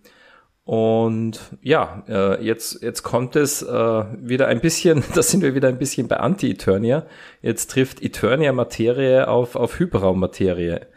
Ähm, wer, wer mag denn das, äh, äh, wer mag denn hier dazu äh, seine, seine Gedanken mit uns teilen? Ja, da wird, da wird mich jetzt dem, dem Tobi seine Meinung interessieren, wie er, wie das auf, aufgenommen hat, diese schöne Szene. Ähm, ich bin jetzt gerade ein bisschen am überlegen, welche Szene das genau war. Ich gucke gerade auf der, wo, wo, der Eis, äh, äh, Icebird äh, das Holz auf den Schädel kriegt und dann explodiert so. und, und Ach so. ausgeschleudert wird. Genau. Ähm, erstmal fand ich es gut, dass der Icebird wieder da war. Das hat mich, äh, das hat mich sehr gefreut. Ich fand das total toll, als ich den Schrei gehört habe quasi und dann, das war sofort klar. Ja, das, also das ist einfach so auch so ein, so ein unverkennbares ähm, ja, Tonstück, ich nenne es einfach mal so. Mhm. Ähm, und ähm, ja, der, der Wurf mit dem Holzstück, naja, es war halt ein bisschen simpel. Also das ist ungefähr so, als als als He-Man mit dem mit dem äh, mit dem äh, mit dem Zauberschwert nach dem kleinen Flugzeug, wo Skeletor drin war, in Folge, äh, ich glaube in äh, auch Sturm für Castle Grayskull ähm, äh, geworfen hat. Ähm, ja, ein Wurf, zack, bumm, Knall, fertig, das war's. das ist so, ne? Ähm, aber eine ne tolle Szene, dass sie ihn nochmal reingebracht haben, wurde schnell abgehandelt. Ich glaube, hätte jetzt auch, also Eisbert an sich hätte jetzt auch nicht mehr viel dazu beitragen können für den, für den Gesamtplot. Ich weiß es nicht. Vielleicht seht ihr, seht ihr es anders, aber es war schön, dass er nochmal da war. Hm. Na, es hat so gepasst. Dann haben sie gut rausgeschrieben braucht man nicht mehr, wäre nur noch komplizierter geworden. Genau. Und das mag man dann eh auch nicht, wenn es dann eigentlich schon zu Ende erzählt ist und sie sind fertig mit Mossman und Bassoff, haben sie befreit und dann kommt nochmal der Eisbird oder so. Das, das will man eigentlich auch gar nicht. Das, das war super und war mit einem riesen äh, Wumms, äh, ja, möge er entweder in Frieden ruhen oder irgendwo weiter fliegen, wo er jetzt gerade ist und sein Unwesen treiben. Ja, ich habe mir gedacht, vielleicht ist er jetzt genau wieder im, im Honigwald von, von Basser von Mossman, oder? Weil da ist er mit dem Stück Holz und mit Basser von Mossman in den Hyperraum verschwunden. Da hatte mhm. er schon mal, hm, also da musste er schon Kontakt gehabt haben, sonst wäre das Stück Holz nicht mit in den Hyperraum gewechselt. Vielleicht ist er jetzt einfach wieder auf, auf Eternia. Ja. Na, hoffentlich. Lassen, lassen wir es mal offen. Vielleicht, äh, vielleicht äh, ist er zurückgekehrt nach Eternia und taucht in den nächsten Folgen nochmal auf.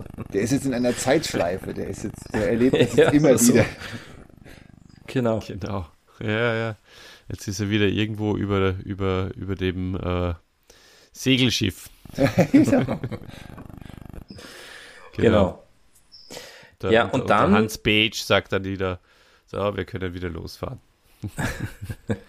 Der Kapitän. Ja, und dann haben wir so. ähm, auch eine interessante, ähm, ja, eine interessante Szene beziehungsweise Aussage von Man at Arms. Äh, es kommt ja der, der Antagonist von, von dieser Folge äh, auf sie zu, äh, Satma, der, der Herrscher im, im Reich der Schrecklichen. Und Man at Arms glaubt zuerst, ähm, Satma ist Skeletor. Also Matthias, wie stellst du dir denn den, den Satma vor? Ja, ich habe mir den immer so wie einen gehörnten Skeletor vorgestellt und in den äh, mhm. modernen DC-Comics gab es da jetzt auch schon einige Darstellungen, aber äh, ich glaube letztes Jahr, ich muss mal gucken, hier hinter mir steht er sogar, ähm, unser Revelation äh, Skeletor, der, mhm. das kann man jetzt durch die Spiegelung glaube ich nicht so gut mhm. sehen, aber bei dem, ähm, so wie er in Revelation dargestellt wird, ist. so ein bisschen stelle ich ihn mir vor.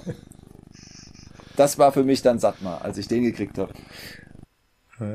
Ja, ja, stimmt, ja. Kann man, kann man sich so vorstellen. Ja, mir ist aufgefallen, dass das Orko äh, auch wieder sehr ängstlich, stammelnd äh, sagt, äh, ja, er hat zwei Hörner, es, es ist der Leibhaftige.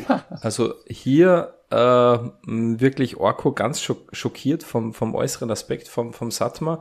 Und interessant, ich finde das immer interessant, wenn es bei den Masters äh, so eine Referenz zum, zum christlichen Glauben gibt. Das, das haben wir nämlich nicht so oft.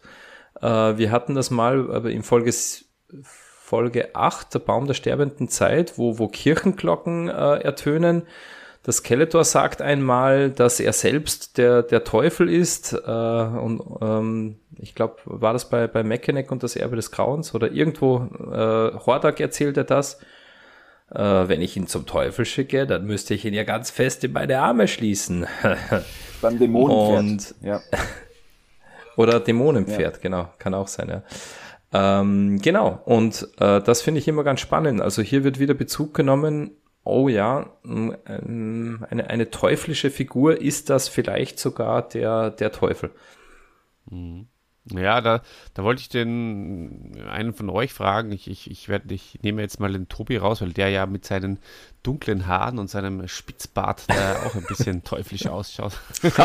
Zumindest in dem Bild da. Also, du hast auch so, so, so Schatten äh, im Hintergrund. Man kann es nicht so gut Aber sehen. ist ja ein Podcast, sieht ja keiner. ja, ja, genau. Selbst wieder in die Grube gefallen. Ja, ganz genau. Aber ähm, ich werde dann vielleicht äh, am Ende des Podcasts auch ein Foto machen und auf Instagram stellen oder so. Dann. Na, schauen wir mal. Du, ähm, auf jeden Fall der Name, äh, ich, ich habe mir da ein paar Gedanken gemacht. Also erstens mal äh, dachte ich an, an, an, den Sattmann von der, von der Piefke-Saga, weil ich, wenn ihr die kennt. Ähm, ähm, und, äh, aber dann ist mir bis, bis heute nicht äh, die Parallele eigentlich dann zu Satan aufgefallen, Tobi. Dir? Nein, ähm, tatsächlich nicht. Ähm, ich fand das auch sehr spannend, das zu lesen. Ähm, aber für mich war, ist, für mich ist diese Satma-Figur, ich habe mir die immer riesengroß vorgestellt, also viel größer wie, wie äh, und beeindruckender wie, wie die Masters, die dann vorne dran standen, auch so mit der Stimme, ja, die da war. Und warum auch immer, habe ich eine Reminiszenz zu den Ghostbusters Hörspielen, also die, die von, von, von, von der Serie, von der Zeichentrickserie. Also nicht von der Filmation Zeichentrickserie, sondern von der The Real Ghostbusters Zeichentrickserie zu den Hörspielen. Ich weiß es nicht wieso, aber diese Stimme hat mich, glaube ich, an diesen Sandmann erinnert. Ich bin mir nicht ganz sicher, wer es war. Ich habe leider keine Zeit mehr geschafft, reinzuhören vorher. Ähm, ich fand das super, super, super spannend. Ähm, Satma an sich Klar, Satan, ähm, ja, könnte man, könnte man machen, aber für mich war das eine, eine Erscheinung, die, ähm, ja, wo ich, auch wenn ich heute als Erwachsener, ich mache meine Augen zu, ich höre diese Stimme, ich höre diese Atmosphäre außen herum und für mich ist das ein Riesenkerl, ja, ein, ein, ein, mhm. ein, ein übermächtiges Wesen quasi schon. Ja, vielleicht auch mit einer Satansgestalt zu vergleichen, sicherlich, aber ähm, total faszinierend. Also komme darüber nicht weg. Ich höre dieses, dieses, dieses, diese, diesen Sprecher auch, ja, äh, ähm, ja, Wolf äh, äh, Ratchen, Ratchen. Ähm, der macht das super, der, der bringt so viel Charakter in diese, in diese, in diese Rolle rein. Also ich bin total fasziniert. Großartig. Mhm. Matthias, glaubst du, dass äh, hier einfach das für die Kinder sozusagen äh, die letzten zwei Buchstaben umgedreht worden sind von Satan und, und aus einem N ein Ja, das ist ja nicht wurde. nur umgedreht, ne? Also es nee, ist ja, ja wäre dann noch ausgewechselt. Auch nie so, noch nie so in den Sinn gekommen. Ich habe es jetzt eben mal gegoogelt, einfach mal aus Spaß und habe jetzt nur was aus, im Sanskrit gefunden. Ein Sanskrit-Adjektiv mit der deutschen Übersetzung nebst der eigenen Person. Das ist das Einzige, was ich jetzt eben dazu gefunden habe.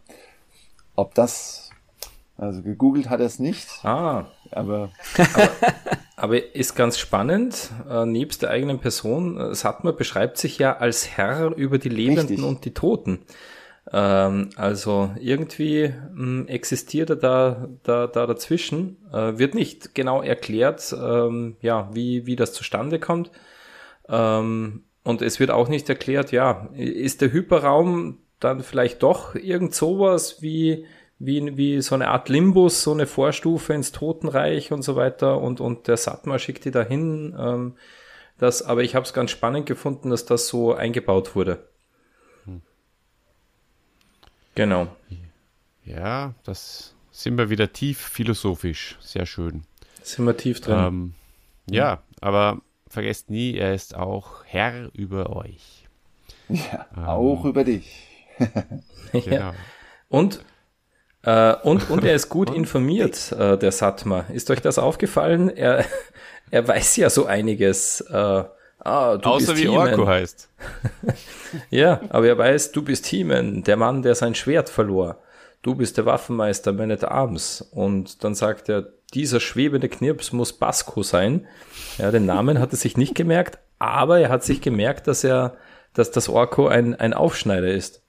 Ja. Und, und da kommt für mich rein, also von wem äh, kann er denn das wissen? Also ich sag mal, ähm, wenn, wenn, wenn Mossman und Bassoff fies sind, dann, dann erzählen sie dem, dem Satmer, dass der Orko ein Aufschneider ist, werden sie aber wohl nicht machen.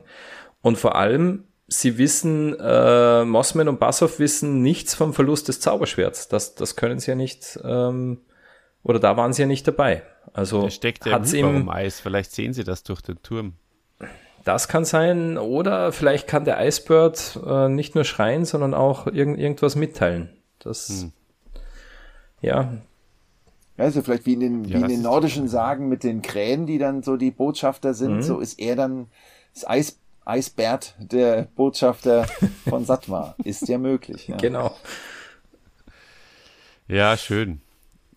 Aber um, um, um ein bisschen vom, vom Philosophischen wegzukommen, ich, ich, ich musste so über Basco lachen. Das ist, ist, ist so ein, eine Kleinigkeit, aber es ist so witzig, weil mit dem, mit dem rechnet man irgendwie nicht. Der sagt, mhm. der Text sagt einfach, du, Matthias, hast es ja auch bei deinem, bei deinem Skript oder beim ab, äh, abgetippten ähm, geschrieben. Äh, danach sagt er ja, sagt ja Orko Orko und, äh, und sagt man sagen Lasko, sage ich ja. Also du hast auch einmal Basco und einmal Lasko verstanden. Ja, ja so, so verstehe ich Ich muss aber zugeben, ich verstehe den, den Gag bis heute nicht wirklich. Also aus, außer, ich auch nicht. außer, dass, außer dass er den Namen halt nicht weiß. Ne? Aber ich ja. so richtig verstehen tue ich es nicht. ja, aber das ist ja auch das Coole an dem. Also weil es so weit weg ist von Orko, das ist ich, ich finde das so witzig, ich muss da voll lachen. also ich, ja. ich gebe dir dahingehend recht, Olli, nach äh, 33 Folgen, die man schon gehört hat, rechnet man nicht damit, dass, dass, dass so ein Gag jetzt kommt, dass sich jemand ja. den Namen von das, Orko nicht merken kann. Ja, es ist ein genau. wunderschöner Kindergag. Die, mein Vierjähriger würde auch lachen. Und das, das finde ich schön. ja, genau. Na gut. Na gut, ja, ähm, dann beginnt eigentlich schon der Kampf. Ähm, der, der, der Kampf gegen die Schrecklichen, die Asatma dann herbeiruft und äh, He-Man ist immer noch äh, ohne Zauberschwert. Äh, es gibt auch eine ganz, ganz schreckliche Musikuntermalung, die, die, die, die Monster schreien und, und wirklich eine, ähm, ja, eine, eine bedrohliche Szene. Und Satma lacht noch so ein bisschen über, über Orko, oder? Ähm, der sagt, sagt man, ja, größter Zauberer des Hyperraums. das ist der größte Spaß aller Zeiten. Habe ich, hab ich an, an meine Arms denken müssen. Mm. Der, der, hat auch mal einen Saga losgelassen. Ja. ja, der größte Spaß des Jahres. Ja, absolut. Ja, richtig. Und aber Orko checkt doch die Lage letztendlich. Und äh, vorher ist er noch richtig frech zu Satma. Also der, der, der hat da überhaupt keine, keine Furcht. Und äh, dann, dann ähm, klärt er die Lage und wie du vorher schon gesagt hast in, in deinem Skript, die da, äh, das Schwert kommt sehr, sehr schnell zurück durch einen Zauber. Tobi, wie hast, wie hast du das erlebt? Ich finde, Orko ist eigentlich immer sehr oft ähm, sehr frech und hat immer, also er, er hat irgendwie so ein, auch in anderen Hörspielen, ähm, wo er ja so gerne auch dagegen spricht. Er ver verzwitschert sich dann vielleicht auch manchmal, aber er hat schon manchmal so eine freche Klappe und das hat er hier natürlich auch bewiesen. Vielleicht auch mit dem Wissen, dass er hier ähm, einen starken Zauber äh, an den Tag legen kann. Das äh, ist natürlich auch gut für das Selbstbewusstsein. Mhm. Und ähm, ich weiß gar nicht mehr, wie der Zauberspruch jetzt war. Ähm, er hat dann einfach gesagt, puh, ich zeig dir jetzt, wer ich bin und hat einfach das äh, Schwert aus dem Hyperraumeis äh, befreit und es kam dann zu He-Man geflogen, sage ich jetzt mal, geschwebt oder wie auch immer.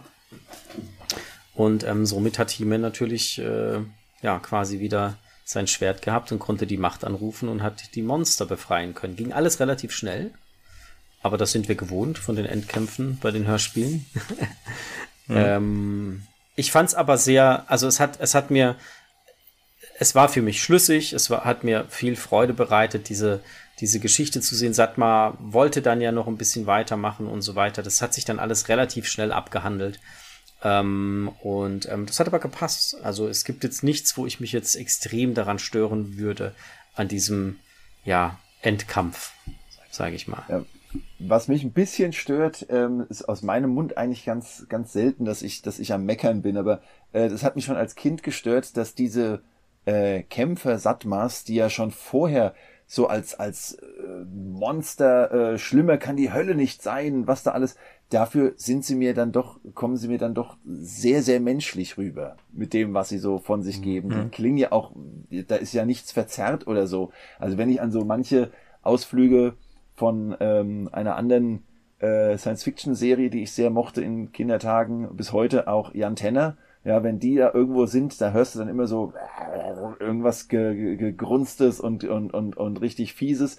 Und hier, die finde ich sie alle, ähm, ja, auch wenn, wenn das Zauberschwert befrei, befreit wird, rufen sie ja, es ist frei, Satma, hilf uns. Und äh, später werden sie dann noch mit, mit dem berühmten Gold gelockt.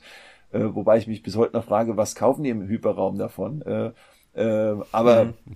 sei es dahingestellt. Also das ist so ein kleiner, äh, ein kleiner Kritikpunkt von mir. Aber das haben wir doch öfters. Ich meine, äh, äh, Dragster hört sich für mich auch nicht an, wie ich mir Dragster vorstelle von der Stimme. Der hört sich ja auch an wie der Peter von nebenan.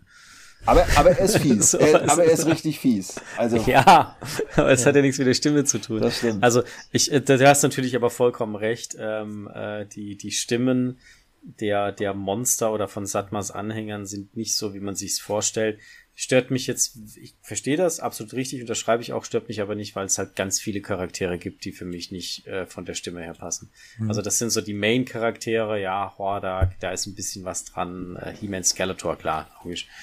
Ähm, mhm. äh, Beastman, ähm, ja, auch, auch nicht oft, oder ne, manchmal, äh, gut, einmal hat er eine ganz schlimme Stimme gehabt, aber gut, was ist mhm. das mal? ja, aber das äh, ist jetzt nichts, wo ich sage, das ist jetzt etwas, wo ich jetzt sage, okay, das passt jetzt irgendwie nicht rein. So sind sie halt.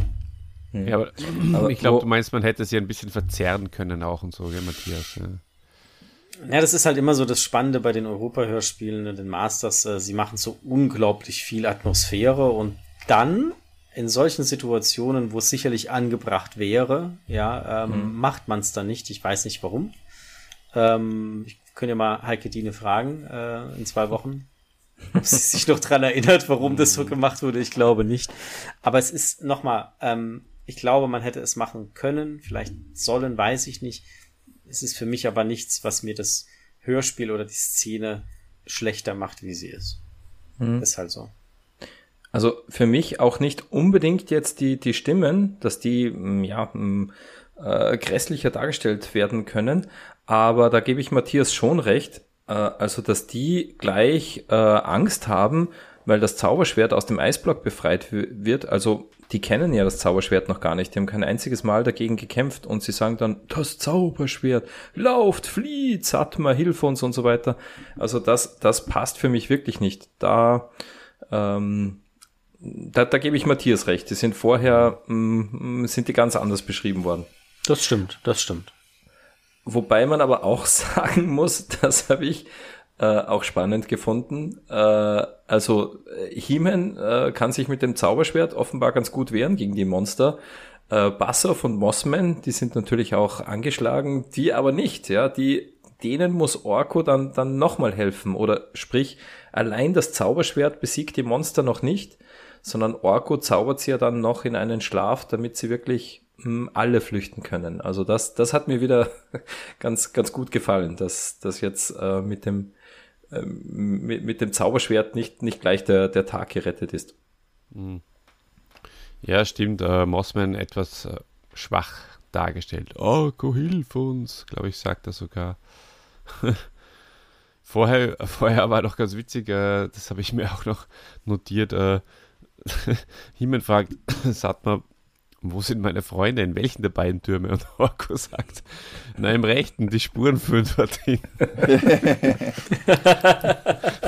ist, das ist auch so genau. extrem Aber ich finde find auch Satmars Antwort, Satmars Reaktion mit dem, sieh doch selbst nach.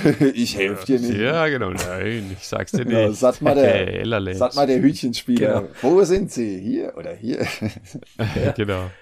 Tür 1 oder Tür 2? Welche willst du aufmachen? Aber das, das ist doch so ein bisschen so das, das Schöne auch an der damaligen Zeit. Weißt du, das sind so die absoluten Endgegner, die aufeinandertreffen. Und dann sagt der eine so, ja, wo sind sie denn? Ja, guck mal da. Nö, sag ich dir nicht. Ja. Das erinnert mich so immer an die, an die frühen James Bond Filme, ja, mit, äh, mit, ähm, hier, äh, sag's mir, ähm, Sean Connery. Sean Connery? Danke, mit John Connery, wo er dann mit Goldfinger da am Tisch sitzt und dann sagt so, hey, ja, klar, und wir machen das. Und wer bist du denn? Und weißt du so, das sind, das sind, das sind so Sachen, das, äh, klar, die sind noch ein Stück weit älter, aber irgendwie hat das für mich auch bei den alten James Bond Filmen immer so einen gewissen Charme gehabt, ja, dieses, dass sie trotzdem noch miteinander reden und das Ja. auf eine recht normale Art und Weise, finde ich total goldig und Stimmt. äh, es, es bringt halt irgendwie so ein Stück weit ja, wie soll ich sagen, jetzt um, um das nicht vielleicht ge- gerade zu schmalzig zu sagen, aber so ein Stück weit ein Gefühl von Frieden geht dann doch irgendwie, wenn man will. Ja, ja, mit Goldig schaffst du ja die perfekte Überleitung auch. Ja. Tatsächlich. Ja. Genau, weil Ja. äh, das ist ja natürlich die, der, der Klassiker schlechthin hier auch nochmal mit, mit dem Gold. Gold für den Sieg. ja, Ja. ich. Nein, Ja, wir die haben ziemlich irdische Gelüste, diese, diese schrecklichen Tatsache. Genau. Ja, äh, goldig finde ich auch äh, Man at Arms, weil äh, der sagt ja, wie, wie, wie ähm, Mossman und Bassoff wirklich extrem erschöpft und man hört das auch an, äh, an der Stimme, ähm, wie sie Orko um Hilfe bitten äh, und Orko sagt, ist doch eine Kleinigkeit, Jungs, warum habt ihr nicht schon früher gesagt, dass ihr Hilfe braucht? Da Olli, äh, da sagt Man at Arms wieder komplett gechillt und ruhig, Orko, bitte mach keine Witze, ja? Also wie wenn der so ganz unbeteiligt daneben stehen würde. Das ist uns ja jetzt schon ein paar Mal aufgefallen, dass der Karl Wal Walter Dies äh, manchmal so ein bisschen äh, seine Rolle oder seine, ja, se seine ähm, äh, Dialoge ein bisschen zu ruhig äh, anlegt. Der ist in, in seiner Mitte. Ab Mitte der, Ja. der Hörspielserie ist er in seiner Mitte. Genau. Genau. Genau, gut, na, aber also- einfach, einfach cool, wie der ähm, Orko, der so ein bisschen Schabernack und Fröhlichkeit reinbringt und der Arms der Ender gleich wieder runterholt. Das ist super. Genau. Ja, äh, bringen wir es Genau. zu Ende, oder? Die Analyse, lieber Dieter. Ja, Ähm, dann haben wir die? Mhm. die Rückkehr. Ähm, da, wo sie in den, in den Keller zurückkommen, Thieler schon ganz nervös, ja. Äh, wir können nicht länger warten. Seit einer Stunde ist Dreck, Dragstore jetzt schon bei uns. Der Sie ihn längst Dreckschwein. Der, der Dreckstau. genau. Entschuldigung. Ist vielleicht äh, beim, beim, beim Yogi Löw in die Schule gegangen. Oh, der Dreckstau. genau. Und jetzt, Matthias, wir könnten wieder mal nachrechnen, äh, wie viel Zeit im Hyperraum bei einer Stunde vergangen ist. Nicht allzu viel, aber ja, aber zumindest, sie haben den, den Kampf geschlagen, lang gedauert hat's ja nicht. Und genau, dann war die Freude groß im Keller. Wer will denn da sowas sagen? Ja, nicht nur Matthias. von Ihnen eben, sondern auch von den Verteidigern, nicht wahr? Genau. Was für, ah ja, tatsächlich. Also- der Verteidiger, stimmt. Ja, steht hier so, tatsächlich. Ähm, ja, also sie kommen zurück und das äh, ähnlich, ähnlich pathetisch wie der Abschied war, ist ja jetzt die, die Rückkehr. Also zum einen natürlich freudig, aber ich, ich liebe es, wenn äh, Jürgen Thormann dann als Raman da wirklich, also man, man hört förmlich, wie er sich die Träne wegwischt und sagt, wir haben schon nicht mehr daran geglaubt. Das ist einfach so, so großartig. Ich liebe die Stelle echt. Voll schön. Ja, man fühlt mit ihm mit. Ja. Ja, und Tobias, wo sind die, die ganzen anderen Freunde hergekommen, die da so jubeln? Weil eigentlich waren ja nur äh, Ramen, äh, Snoutspout und, und Tila im Keller und Battlecat. Aber da hast du ja schon gesagt, Matthias, das ist auch der Lothar Grütze, oder der da jubelt dann bei der, bei der Rückkehr. Mhm. Da, da waren dann doch, da sind dann ein paar andere Masters noch in den Keller gegangen. Ich bin mir gar nicht sicher, ähm, jubeln die schon in dem Moment, wenn die kommen? Oder ist es kurz später und das soll die Szene sein, wo die schon aus dem Keller draußen sind? Äh, weiß ich jetzt nicht. Ähm, ich Raman bin mir Tila, ziemlich sicher. Ja, Raman sagt Tila, sie kommen zurück und Orko ruft dann wieder so, Tila. Und ähm, da ist äh, Tila, Orko, da bist du ja. Und dann kommt schon das, das Jubel. Haha, ihr habt es geschafft und so. Da ist das Gejuble. Und darunter mhm. mischt sich dann Raman mit seinem gerührten Satz. Okay, dann waren sie also, war das also schon da, als sie quasi ja. noch im Keller waren. An der, muss, ja, muss ja noch im Keller gewesen sein. Das ist im Keller, ja, ja, keine Ahnung. Weiß ich nicht. Keine Ahnung. Vielleicht haben sie eine kurze WhatsApp geschickt und so, hey, wir haben sie gefunden und jetzt, genau. ich habe keine Ahnung. Ich, ich glaube aber, es passt zu dieser, zu dieser, zu dieser Szene dazu. Ist natürlich, erklärt sich nicht, ist unlogisch, passt nicht zusammen. Aber ich finde, es ist ein schöner Hintergrund, um die Freude nochmal gefühlt für Kinder vielleicht auszudrücken dass man sich dann freut und auch jubelt. Auch wenn die halt nur zu dritt waren da unten. Aber es ist halt so. Ein Stilelement, genau, ja. ich weiß es nicht. Keine Ahnung. Was? Ich bin ich eigentlich auch der Meinung. Also Olli, wir, wir sagen ja öfters, ja, das hat Hagi Francis übersehen. Also das glaube ich gar nicht. Ich glaube, das ist wirklich bewusst einfach eine Jubelszene, die muss sich einfach so anhören. Das würde jetzt nicht reichen, wenn äh, Tila und Raymond, die eh schon gesagt haben, He-Man ist zurück, wenn, wenn die dann auch noch jubeln würden. Das, das ich bin mir auch sicher, das ist einfach äh, stilistisch, stilistisch ist das so äh, besser umgesetzt. Aber ja. wie ist es das denn ist überhaupt? Die, es ist die einzige Erklärung, Aber ich mein, die, die ich habe. In der 33 sind ja alle, ähm, es äh, wird ja auch so betont, ne, alle flüchten quasi durch diesen Tunnel nach Castle Grayskull. Und da standen sie ja dann zu, was weiß ich, zu 20 rum. Ähm, und sind die dann alle da runter und wir haben es einfach nicht mitgekriegt oder haben sich dann einige da im Wald versteckt mhm. oder wissen wir halt nicht, ja. Aber sie sind ja nicht in Castle Grayskull, sie sind ja im oder? Nee, nee im Palast sind sie. Ja, sie sind aber alle Palast, genau. sie sind aber in der 33 ja alle nach Castle Grayskull geflohen, weil sie ja dachten, dass sie vielleicht aufgenommen werden und die 34, die wir jetzt gerade besprochen haben, beginnt ja vor Grayskull und da müssten ja noch alle alle rumhängen, aber wir hören halt die ganze Zeit nur ein paar wenige ja, es bleibt, also ich, ich glaube, wir können es damit ähm, abtun, dass, äh, wie, wie die da schon richtig sagt, dass, ähm, dass das einfach so ein feierlicher Moment ist. Genau, kann auch, genau. muss auch nicht unbedingt vom HG Und sein, kann auch äh, kurzfristig äh, von der Regie vielleicht dann noch so auch möglich, ja, eingebracht stimmt. worden sein, ja. Das da, stimmt. ihr seid noch da, macht mal, macht mal, macht's mal ein bisschen mehr Stimmung da Stimmung, unten genau. genau genau.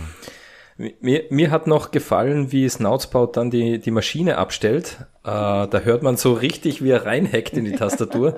äh, war, war super. Das bringt das nochmal so zurück, dass, dass er halt wirklich ein, ein, ja, ein, ein großer Techniker ist und, und dass er da jetzt nicht, äh, ja, dass er da richtig was, was Arges zusammengebaut hat. Hm? Dreimal genau. abgesichert ja. mit Security-Passwörtern. Und dann nochmal der Orko-Schlussgag, oder Dieter? Schön. Naja, ich, ähm, mm, Schlussgag ähm, ähm, weiß ich jetzt gar nicht. Äh, ich ich habe mir aufgeschrieben, dass ähm, Orko ganz zum Schluss sagt, das finde ich auch wunderschön. Ähm, Orko sagt, äh, äh, ich muss euch einfach erzählen, was ich für ein fantastischer Zauberer bin ihr werdet die Glocken läuten hören, nicht nur Glöckchen. äh, das ist super, oder? nachdem, Genial. nachdem er wirklich mit Glocken gezaubert hat, äh, das, also das macht's für mich wirklich nochmal rund. Das fällt einem als Kind wahrscheinlich nicht mal auf. Äh, aber jetzt habe ich mich echt gefreut über diese Zeile. Ja. Sehr cool. wunderbar, wunderbar. Na gut. Ja, dann äh, mit dem Flitzemann beendet er die, die, die Folge und der, der Flitzemann-Gag. Und ähm, mhm. ja, wir können die Analyse auch noch beenden. Auch, auch, auch noch auch beenden, ja. Ähm, dann, wenn es für euch passt, äh, ich habe fürs Fazit gar nicht viel, weil ich eh gewusst habe, dass das eine lange Analyse wird und äh, von daher sage ich schnell die zwei, drei Dinge, die ich zum, zum Fazit zu sagen habe. Ähm, das könnt ihr dann natürlich gerne auch machen. Ähm, also, ich hatte diese Folge als Kind, glaube ich, alleinstehend, wenn mich nicht alles täuscht. Oder zumindest hatte ich diese Folge viel, viel öfters gehört als die davor und die danach, so dass es mir aus der heutigen Perspektive erscheint, wie wenn ich nur die Folge gehabt hätte und diesen Fünfer-Kontext gar nicht so richtig äh, begriffen habe. Und ähm, sie funktioniert trotzdem perfekt. Also wirklich, also man macht sich auch gar, gar keine großen Gedanken irgendwie, dass da etwas davor passiert sein hätte können und, und, und abgeschlossen ist sie ja eigentlich sowieso. Also das, das wollte ich mal auf jeden Fall loswerden, dass mir das gar nicht aufgefallen ist eigentlich damals und ähm, dass dieser Plot einfach gut funktioniert. Äh, diese ganze Dimensionsgeschichte und so, das, das ist, das ist einfach so, so, so cool. Das ist einfach was, was, glaube ich, nicht nur mich persönlich fasziniert, das, das trifft einfach auch den Geschmack von, von vielen so, von vielen Fantasy-Fans und, und Science-Fiction-Fans und das haben sie hier wirklich sehr, sehr raffiniert alles hingekriegt und ähm, somit Kompliment an diesen Plot. Ähm, Skeletor kommt mir natürlich definitiv zu wenig vor. Das ist äh, ein bisschen schade, wird ein bisschen kompensiert durch, durch Satma. Raman, absoluter Mehrwert, äh, auch in dieser Rolle als, als Senior Santora. Raman, sage ich jetzt mal. Und ähm, ja, ich, ich, mag diese Folge wahnsinnig gern. Äh, alles andere überlasse ich euch, äh, wenn ihr noch äh, mehr zu sagen habt. Diese Folge kriegt von mir einen 9 von 10 Punkten. Ist notiert. Ja, Matthias, magst du ja, weitermachen? Ich schließe mich gern an. Ähm, ich hatte als Kind, äh, ich hatte als Kind, äh, klingt jetzt sehr angeberisch, aber ich hatte alle Folgen und ähm, habe also auch diese gehört und sie war von Anfang an eine von, also ich liebe ja alle Folgen. Dieter, du hast das ja letztes Mal etwas, etwas äh, äh, wie soll ich sagen, hinterfragt. Ja, wie, wie kann das sein? Ja, aber es gibt wirklich keine Folge, die ich nicht mag. Ähm, innerhalb aller, aller Folgen, die ich mag, finde ich die halt besonders hervorstechend. Also die, das ist, äh, fällt einem ja dann so auf, wenn man mal äh, so ähm, am Abend denkt, was höre ich jetzt zur Zerstreuung? Ähm, und da greife ich bestimmt nach dieser Folge. Das kommt, kommt immer wieder mal vor. Und ähm, Olli hat eigentlich schon alles gesagt, was die Sache so besonders macht. Ähm, für mich ähm, gibt auch höchstens noch diesen als, als kleinen Abzug, warum es bei mir dann auch nur neun von zehn Punkten werden, äh, dass halt, dass die Monster für mich noch mehr monsterhaft sein könnten. Aber ansonsten hat die Folge alles, alles, was mein äh, Herz begehrt. Und ähm, insofern neun Punkte. Und noch kleiner, kleiner Gruß übrigens von meinem Moto Fanfiction Kumpel, möchte ich hier an der Stelle noch durchgeben vom Alex. Ähm, ich habe ihm gestern äh, geholfen beim, beim Umzug. Wir haben Tapeten abgerissen und dabei haben wir diese Folge gehört. Und er hatte sie schon lange nicht mehr gehört und hat danach auch sofort gesagt, definitiv eine der besseren Folgen oder eine der besten Folgen. So hat er sich, glaube ich, ausgedrückt. Ja, das unterstützt meine Aussage. Sehr schön, sehr schön. Grüße zurück. Sehr schön. Alex, wir grüßen dich. ja, Tobias, wie, wie fällt dein Fazit aus? Ja, mir geht es sehr ähnlich wie, wie den äh, beiden Vorrednern und ich muss auch dazu sagen, ich liebe auch tatsächlich alle Folgen der Masters-Hörspiele und von daher fällt es mir per se schon etwas äh, schwerer, eine Folge schlecht einzustufen. Dennoch ähm, äh, finde, also die, die, die Folge, ich finde diese Folge großartig geschrieben. Das weiß ich nicht, wie sie im Original geschrieben wurde, aber das, was jetzt als Ergebnis da ist, das finde ich großartig. Wir haben eine wirklich tiefe, gute Story mit verschiedenen tollen, tiefen Elementen drin, die vom, vom mystischen bis hin zur Detektivstory, bis hin zu Emotionen und Gefühlen, ähm, äh, äh, über ähm, äh, neue Charaktereigenschaften von Figuren wie zum Beispiel Ram Man gehen. Also wir kriegen unglaublich viel geboten ähm, in dieser Folge. Und trotz dieser kleinen Schwächen, wie zum Beispiel der Monster, die sich ganz normal anhören, wie auf einem Volksfest, wenn die da, oder, ne, also so, ähm, äh, die für mich aber ähm, äh, jede Folge von den Masters of the Universe ihren eigenen speziellen, charmanten Charakter geben und was dann auch über diese ganzen Jahre so unglaublich toll gealtert ist, wie so eine Patina an so einem Oldtimer auf dem Ledersitz, ähm, was man dann einfach schön findet, ja, wobei man das bei einem neuen Autor irgendwie nie schön finden würde ähm, gebe ich der Folge eine 9, die knapp an der 10 vorbeigerutscht ist, weil ich einfach meine Lieblingsfolgen habe. Und dazu gehört sie nicht, wobei alle eigentlich meine Lieblingsfolge sind. Ganz, ganz großartige Hörspielkunst, super tolles Skript, super toller Plot, toll umgesetzt. Ich liebe es. Und es hat mir natürlich mit euch auch noch viel Spaß gemacht, diese Folge im Review zu haben oder wie auch immer. Vielen Dank dafür. Amen. Ja, Dank, Dank zurück natürlich. Ähm, ja, wir, wir sind uns äh, sehr einig. Ich nehme es jetzt vorweg, ich gebe der Folge auch eine 9 von 10. also wir haben alle dieselbe Wertung gegeben, alle eine 9. Ja, was mich wirklich begeistert, ist ähm, diese, ähm, der Hyperraum als geisterhafte Parallelwelt, ja, und, und eben gepaart mit diesen unterschiedlichen Zeitachsen, was einfach immense Spannung reinbringt. Ähm, mich hat's schon auch ein bisschen erinnert äh, an, an Skeletors Meisterplan. Da waren sie ja auch so in einer anderen Welt. Äh, und, und ich finde die Folge ja auch, äh, habe ich sehr toll und sehr spannend gefunden. Aber wie gesagt, diese Folge hat nochmal, äh, dadurch, dass die Zeit auch anders vergeht, einfach eine immense Spannung. Und das wie auch schon gesagt, obwohl jetzt eigentlich nicht so viel passiert. Also ähm, die, ich nenne es jetzt mal die großen drei, ja, He-Man, Man at Arms und Orko, äh, die begeben sich auf die Quest und, und das, das ist ja fast schon ein, ein spartanisches Setting und ähm, bekommen auch nicht irgendwo Hilfe oder sonst was. Ähm, also ich habe das einfach genial gefunden, dass es, dass es in diesem Setting äh, so gut funktioniert. Genau. Orko finde ich in dieser Folge sehr gut, wirklich großartig, weil er auch immer so, weil er Spannung reinbringt äh, und, und dann aber auch wieder Humor reinbringt. Äh, Thieler finde ich toll, dass sie hier einfach auch ähm, stark agiert. Ramman haben wir schon gesagt, genau. Ja, äh, Battlecat hat, hat wenig Auftritt gehabt. Das ist für mich als Battlecat-Fan natürlich ein Downer, aber das, das, das macht nichts, ja. also Olli, die Folge hat ohne Skeletor und ohne Battlecat funktioniert. Das ja, ist das tatsächlich. spricht für sich, ja. genau.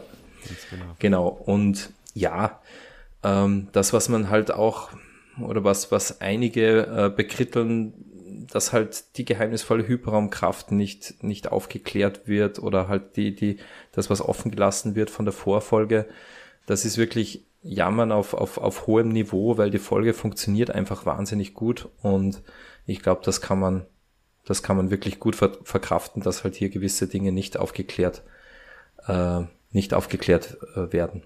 Genau, also insofern eine wirklich eine, eine Folge, die begeistert und eine ganz verdiente 9 von 10. Mhm. Haben wir alle? Ja, ja gut. ich glaube, du warst jetzt der Letzte, gell? Ja. Genau. ja, schade, schade, dass es schon vorbei ist.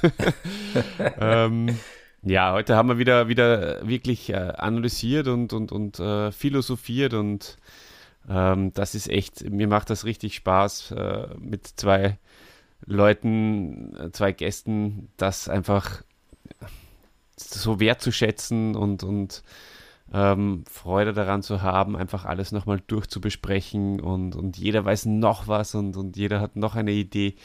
Das ist einfach echt so cool an, an dem ganzen Machtschädel-Projekt und, und äh, Matthias und Tobi, ihr passt da wunderbar rein. Vielen, vielen Dank für euren Auftritt äh, wieder. Und von daher bleibt mhm. mir nur zu sagen, äh, schaut euch unbedingt an, hört euch unbedingt an, was die beiden auch äh, für sich äh, an Projekten zu bieten haben, das ist, äh, das ist unglaublich und überhaupt der ganze Masters-Kosmos, was da alles los ist, nicht nur in den Hörspielen.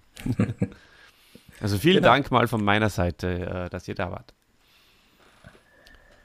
Genau. Ja, wollt ihr noch ähm, eine, eine, Verabschiedung rausgeben? Äh, Grüße, was auch immer. Ähm, zur, zur äh, GraceCalCon aufrufen, was auch immer ihr wollt, könnt ihr jetzt noch äh, äh, reinbringen in den Podcast. Ja, auf jeden Fall. Also ich, ich gebe ich geb auch noch das, das Dankeschön zurück. Ist einfach immer sehr, sehr angenehm bei euch, mit euch. Einfach schön, dass das Rumnörden macht riesen Spaß. Zur GraceCalCon lade ich natürlich sehr gerne ein. Ich nehme an, der Tobi macht das auch. Ähm, ist wirklich eine tolle Veranstaltung in Lennestadt. Ähm, ein Zusammenkommen von Gleichgesinnten. Ähm, macht, macht unheimlich Spaß. Äh, wer nicht hin kann, kann über Planet Eternia oder auch bei uns über die sozialen Medien wahrscheinlich da ein bisschen, bisschen dran teilhaben. Wir werden bestimmt das eine oder andere da raus davon posten und äh, vielleicht auch ein paar Videos oder so. Mal gucken, wie es sich so ergibt. Ähm, und ansonsten, ähm, wie gesagt, Dankeschön auf bald mal wieder. Um, wer übrigens noch äh, Interesse hat, Hyperraum, man solle nicht zu viel erklären, aber unter anderem dem, dem Hyperraum haben wir auch ein bisschen ähm, Bühne gegeben in einem unserer, nicht Hörspiele, aber in einem unserer Hörwerke, in den Untold Stories. Das haben wir auch mal rausgebracht. Das sind zwölf, es war mal quasi ein Kalender und es sind also zwölf Kurzgeschichten zu Elementen der Europa-Hörspiele. Also wirklich äh, chronologisch quasi von Folge eins bis, bis zur letzten Folge. Und da ist auch dem Hyperraum ein bisschen Platz gewidmet. Also könnt ihr gerne reinhören. Ansonsten haben wir es jetzt echt nach gefühlt drei Stunden geschafft, um Ramen zu zitieren. Wir hätten schon nicht mehr daran geglaubt. Aber wir haben es geschafft und äh, ich danke euch. Ciao. Ja, ich möchte auch nochmal Danke sagen und auch nochmal einladen, ähm, auf die GrayscaleCon zu kommen. Es wäre schön, den einen oder anderen dort persönlich zu treffen.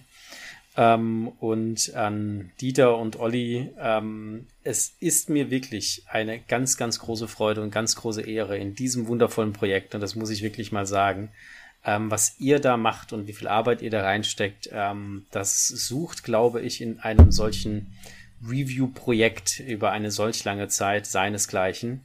Es ist eine große Ehre, hier das zweite Mal dabei sein zu dürfen und ähm, ja, es ist sehr schade, wenn es in drei Folgen vorbei ist, ja. Ich glaube, ähm, da wird auch das ein oder andere, ja, Remman-Tränchen vielleicht verdrückt werden. Ähm, ich glaube, ihr habt hier mit diesem Projekt ähm, ein absolutes Denkmal gesetzt äh, für die Hörspiele und dafür kann ich euch nur von Herzen danken. Ähm, das ist äh, etwas ganz, ganz, ganz Besonderes und Außergewöhnliches und in diesem Sinne bleibt den Jungs treu, liebe Zuhörer ähm, und hört euch die Folgen nicht nur einmal, sondern zwei und drei und viermal an, denn das ist es definitiv wert. Vielen, vielen, vielen Dank für die Einladung. Ja, vielen Dank, vielen Dank auch für die für die schönen Worte, äh, Matthias, Tobias. Ähm, also was was der Olle und ich auch gemerkt äh, und, und einfach so äh, ja als, als wunderbar wahrgenommen haben, ist auch, wie viel Spaß es macht, das zu teilen. Also Olli und ich, wir hatten das ja schon als, als Kind, dass wir die gerne auch gemeinsam gehört haben. Aber jetzt nochmal, deswegen laden wir auch so gerne Gäste ein, weil es nochmal einfach ja ganz was anderes ist und einfach nochmal doppelt so schön ist, äh, wenn man äh, wenn man das mit äh, mit anderen gemeinsam besprechen kann, äh, seine Freude teilen kann und halt auch das, was man selber ja toll und lustig und, und, und, und super findet, ähm, ähm, das besprechen kann und auch andere Sichtweisen bekommt. Und ja, ich glaube, Freude teilen, die da, das ist äh, sowieso überwichtig. Weil wenn du vergisst, das ist sowieso die Freude zu teilen, vor allem wenn man sich einen Ring an den Finger steckt. genau. Genau. Ja, und äh, wir lernen auch immer viel, oder Olli? Wir kommen ja von den Hörspielen, lernen aber, was es, was, was noch so in dem ganzen Kosmos ähm, passiert. Mhm. Ja, die Grayscale Con, da bin ich leider wirklich an dem Wochenende äh, auf der Rückreise von, von Spanien. Ähm, das, ähm, das werde ich nicht schaffen, aber da müssen wir unbedingt mal hin, Olli. Äh, und ich hoffe, dass es die auch in den nächsten Jahren äh, erfolgreich geben, geben wird. Genau. Ja, also mh, mm, vielen Dank an euch beide, äh, Matthias, Tobias und dann, Olli, werden wir schließen, indem ich dir eine Frage stelle. Bist du bereit dafür? Ich bin nie so richtig bereit für diese Frage, aber ja. ich, äh, ich mache mich so bereit, wie ich nur sein kann. Ja, du, also jetzt, jetzt war es wirklich wieder mal sehr knapp, äh, dass unsere Helden äh, es gerade geschafft haben, das Hyperraum-Abenteuer zu bestehen.